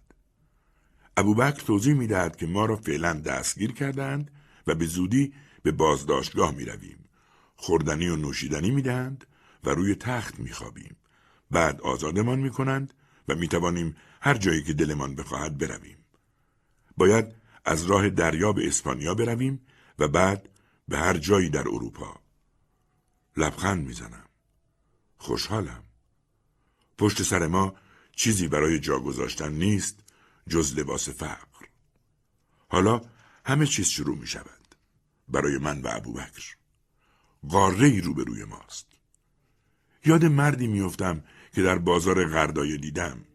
کسی که گردنبند جمال را به او دادم. توی دلم از او تشکر می کنم. برای اولین بار در زندگیم آرام اشک شوق می ریزم. عجله دارم. حالا دیگر چیزی نمی تواند سد راهم شود. شب مثل پارچه بزرگی روی غردایه میافتد. فروشنده ها در گرمای طاقت فرسای بعد از ظهر کاسبی میکردند. سالواتوره پیراچی در میدان کنار فروشنده ها روی زمین نشسته بود. امروز صبح کامیونی او را به غردایه رساند. نمیدانست زندگیش از این به بعد چطور خواهد بود. کثیف بود ولی اصلا احساس ناراحتی نمی کرد. انگار از این به بعد از رنجهای زمینی فاصله گرفته بود. آنهایی که او را با عنوان فرمانده در کاتانیا می شناختند ممکن بود نتوانند به جا بیاورندش. خیلی لاغر شده بود. چینهای صورتش عمیق شده بودند. دیگر هیچ اثری از آن سستی و بیحالی که یک مرفه را از یک محروم متمایز می کند نبود. ریش بلندی صورتش را پوشانده بود. در چشمانش ترس دیده می شد. قبلا نگاه آرام کسانی را داشت که در رأس قدرت هستند. اما حالا نگاهی نگران داشت. از فرمانده سالواتوره پیراچی چه باقی مانده بود؟ هیچ. تقریبا محو شده بود. جوانی را دید که روبرویش ایستاده و با سماجت نگاهش می کند. جوانی بود با صورتی تکیده که خجالتی به نظر می رسید. از لحظه رسیدنش راست ایستاده و چشمهایش را بر نگردانده بود. چه می خواست؟ مرد جوان نزدیک آمد. سر و وضع خوبی نداشت. در چند متریش ایستاد. با تکان سر سلام مؤدبانه‌ای داد و پرسید: ماسامبالو؟ فرمانده هاج و واج ماند. حکایتی را که دیشب شنیده بود به خاطر آورد. همین اسم بود. خدای مهاجران که اشباحی به گوشه و کنار قاره می‌فرستد تا مراقب مردم رنج دیده باشند. فرمانده احساس می‌کرد که در هوای گرم این میدان برایش اتفاق تعیین کننده‌ای در حال وقوع است. باید تایید می‌کرد یا تکذیب؟ جوان دوباره پرسید: ماسامبالو؟ فرمانده با خودش گفت اگر تایید کنم نیروی از دست رفته این مرد به سادگی به او باز خواهد گشت. ولی اگر ناکام می‌ماند، اگر می‌مرد. سالواتوره خوب می‌دانست که شبه هیچ خدایی نیست و نمی‌تواند این مرد را به کسی بسپارد. خوب می‌دانست که مرد جوان به خاطر این ملاقات خوششانس نخواهد شد. بیرحمانه است به او بقبولاند که از این به بعد نگاه لطفامیز سرنوشت پشت و پناهش خواهد بود. با وجود این نگاه جوان تحت تأثیرش قرار داده بود. نگاه کسانی که چیزی را میخواهند و برای به دست آوردنش تا رمق دارند پیش میروند. بعد یاد زندگیش در سیسیل افتاد. بارها نماد بدشانسی برای کسانی بود که به آنها برمیخورد. هزاران چشم بیفروغی را به یاد آورد که هنگام گرفتن قایق‌های سرنوشت بر وجودش سنگینی می‌کردند. سال‌هایی را به یاد آورد که فقط قیافه بیروح شکست خورده‌ها را می‌دید. حالا طرف دیگر بود. شاید مردم می‌خواستند مثل گذشته در دریا تلف شوند، ولی این دیگر ربطی به او نداشت. حالا قدرتی داشت که می‌توانست در اراده مردم بدمد و هجیمش کند. همین را می‌خواست. از وقتی به لیبی رسیده بود فهمیده بود هیچ سرزمینی پیدا نخواهد کرد که باب میلش باشد. الدورادو برای او نبود. مدتی باورش کرده بود، ولی آخرش به این نتیجه رسیده بود که دنبال چنین جایی نمی‌گردد و بیشتر دنبال محو شدن در دنیاست. مقابل این مرد جوان می‌فهمید که الدورادو برای دیگران وجود دارد و او قادر است کاری کند که آنها به بختشان شک نکنند. آنها آرزوی سرزمینی را داشتند که آنجا مردم گرسنگی نمی‌کشند و زندگی قراردادی است با خدایان. تب الدورادو همین را می‌توانست منتقل کند. مرد جوان برای بار سوم پرسید: ماسامبالو؟ سالواتوره فکر کرد سیسیل را برای رسیدن به این لحظه ترک کرده. بیان که خودش بداند به این سمت حرکت کرده. آرام و بی هیچ حرفی با حرکت سرش تایید کرد. چهره جوان آنچنان روشن شد که شاید هیچ کس آنجور برقی را در یک انسان باور نکند. بعد گردنبند مروارید سبز رنگی را که دور گردن داشت آرام درآورد و با احترام طرفش گرفت. مثل کسی که پیشکشی را به حاکمی میدهد و میترسد مبادا بی احترامی کرده باشد. سالواتوره آن را در دست گرفت و با همان کندی دور گردنش انداخت. مرد جوان در حالی که دست به سینه ایستاده بود نامش را به زبان آورد: سلیمان. بعد برای آخرین بار نگاهی به سالواتوره انداخت و رفت. طلسمش را به یکی از اشباح ماسامبالو تحویل داده بود و حالا برای فتح اروپا می رفت. دیگر از چیزی نمی ترسید. خدای مهاجران مراقبش بود. بیان که به این موضوع شک داشته باشد، اعتماد به نفس یافته بود و بدون احساس تکبر شجاع شده بود. سالواتوره رفتنش را نگاه کرد. با سر انگشت گردنبند مروارید سبزی را که گردنش انداخته بود لمس کرد. خوشحال بود. سالواتوره از خیابان‌های شهر گذشت و به جاده‌ای رسید که یک راست در دل سیاهی فرو می‌رفت. بعد از ملاقات با مرد جوان به این نتیجه رسیده بود که دیگر نمی‌تواند در غردایه بماند. او شبح ماسامبالو بود. حالا باید محو می‌شد و برای خوشحالی مسافرهای دیگر به جای دیگر می‌رفت. این جاده را تصادفی انتخاب کرده بود. حتی نمی‌دانست به کجا می‌رسد. با نگاه کردن به ستاره ها حدس می‌زد دارد سمت غرب می‌رود، اما مطمئن نبود.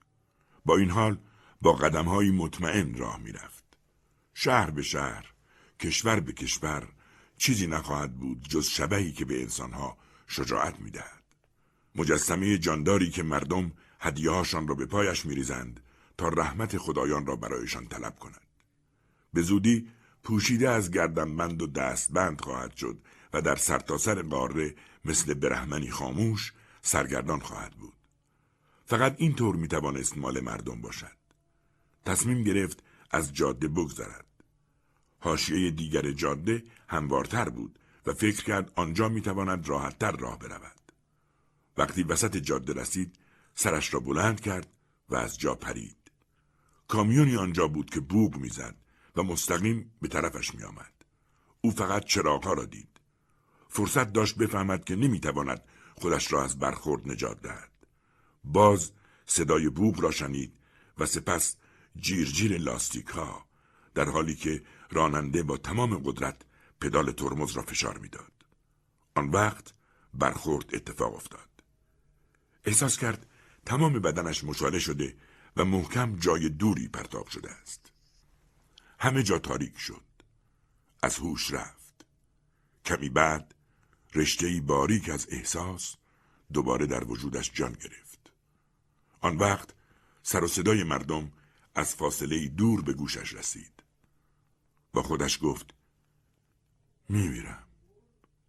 اینجا روی جاده‌ای که حتی نمیدونم به کجا میرسه. توی شب له شده با یک کامیون مثل یه سگ. بعد به نظرش رسید که نوت‌های کشیده آژیر کشتی خودش را می‌شنود.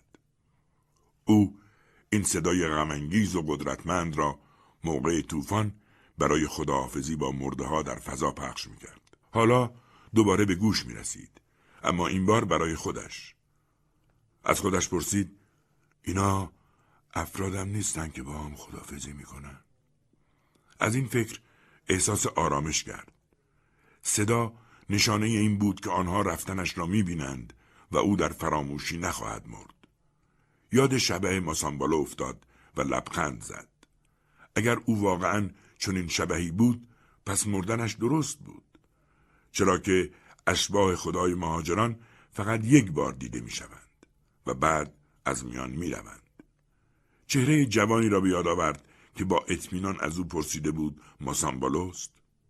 سلیمان. بله، اسمش همین بود، سلیمان. بعد با خود فکر کرد این کامیونی که زیرش گرفته حتما مهاجرها را جابجا می کرده. از این فکر احساس لذت کرد. آهسته گفت وقتو از دست ندین، منو همینجا بذارین، مهم نیست. داشت با زمین و مردم رنج دیده حرف می زد. حرف می زد تا برای گرد و خاک چند کلمه‌ای به ارث بگذارد. الدورادو اونجاست. سرزمین‌های دوردست انتظارتونو می‌کشن و دریایی نیست که انسان نتونه از اون بگذره. بعد مرد. صدای حرکت کامیون سیاهی را ترساند. کامیونی که با خودش مردمی را می‌برد تا برای فتح مرزها سرازیر شوند. دیگر چیزی باقی نمانده بود جز شب دراز آفریقا، بی اعتنا به انسانها و درد و رنجشان، اما دلواپس فریاد پرنده هایی که درخت های صد ساله را می لرزاندند. سالواتوره پیراچی با بدنی وارفته کنار این جاده خشک آرمیده بود. از خودش چیزی باقی نگذاشت. هیچ چیز جز لباسهایش و بقایای پراکنده گردنبندی که سلیمان به او داده بود. تصادف مورهای گردنبند را پخش و پلا کرده بود. مرواریدهای سبز دورش غلطیده بودند. مرواریدهای سبزی که به زودی با اولین پرتوهای خورشید می درخشیدند و نقش ظریف مقبره روباز را ترسیم می کردند.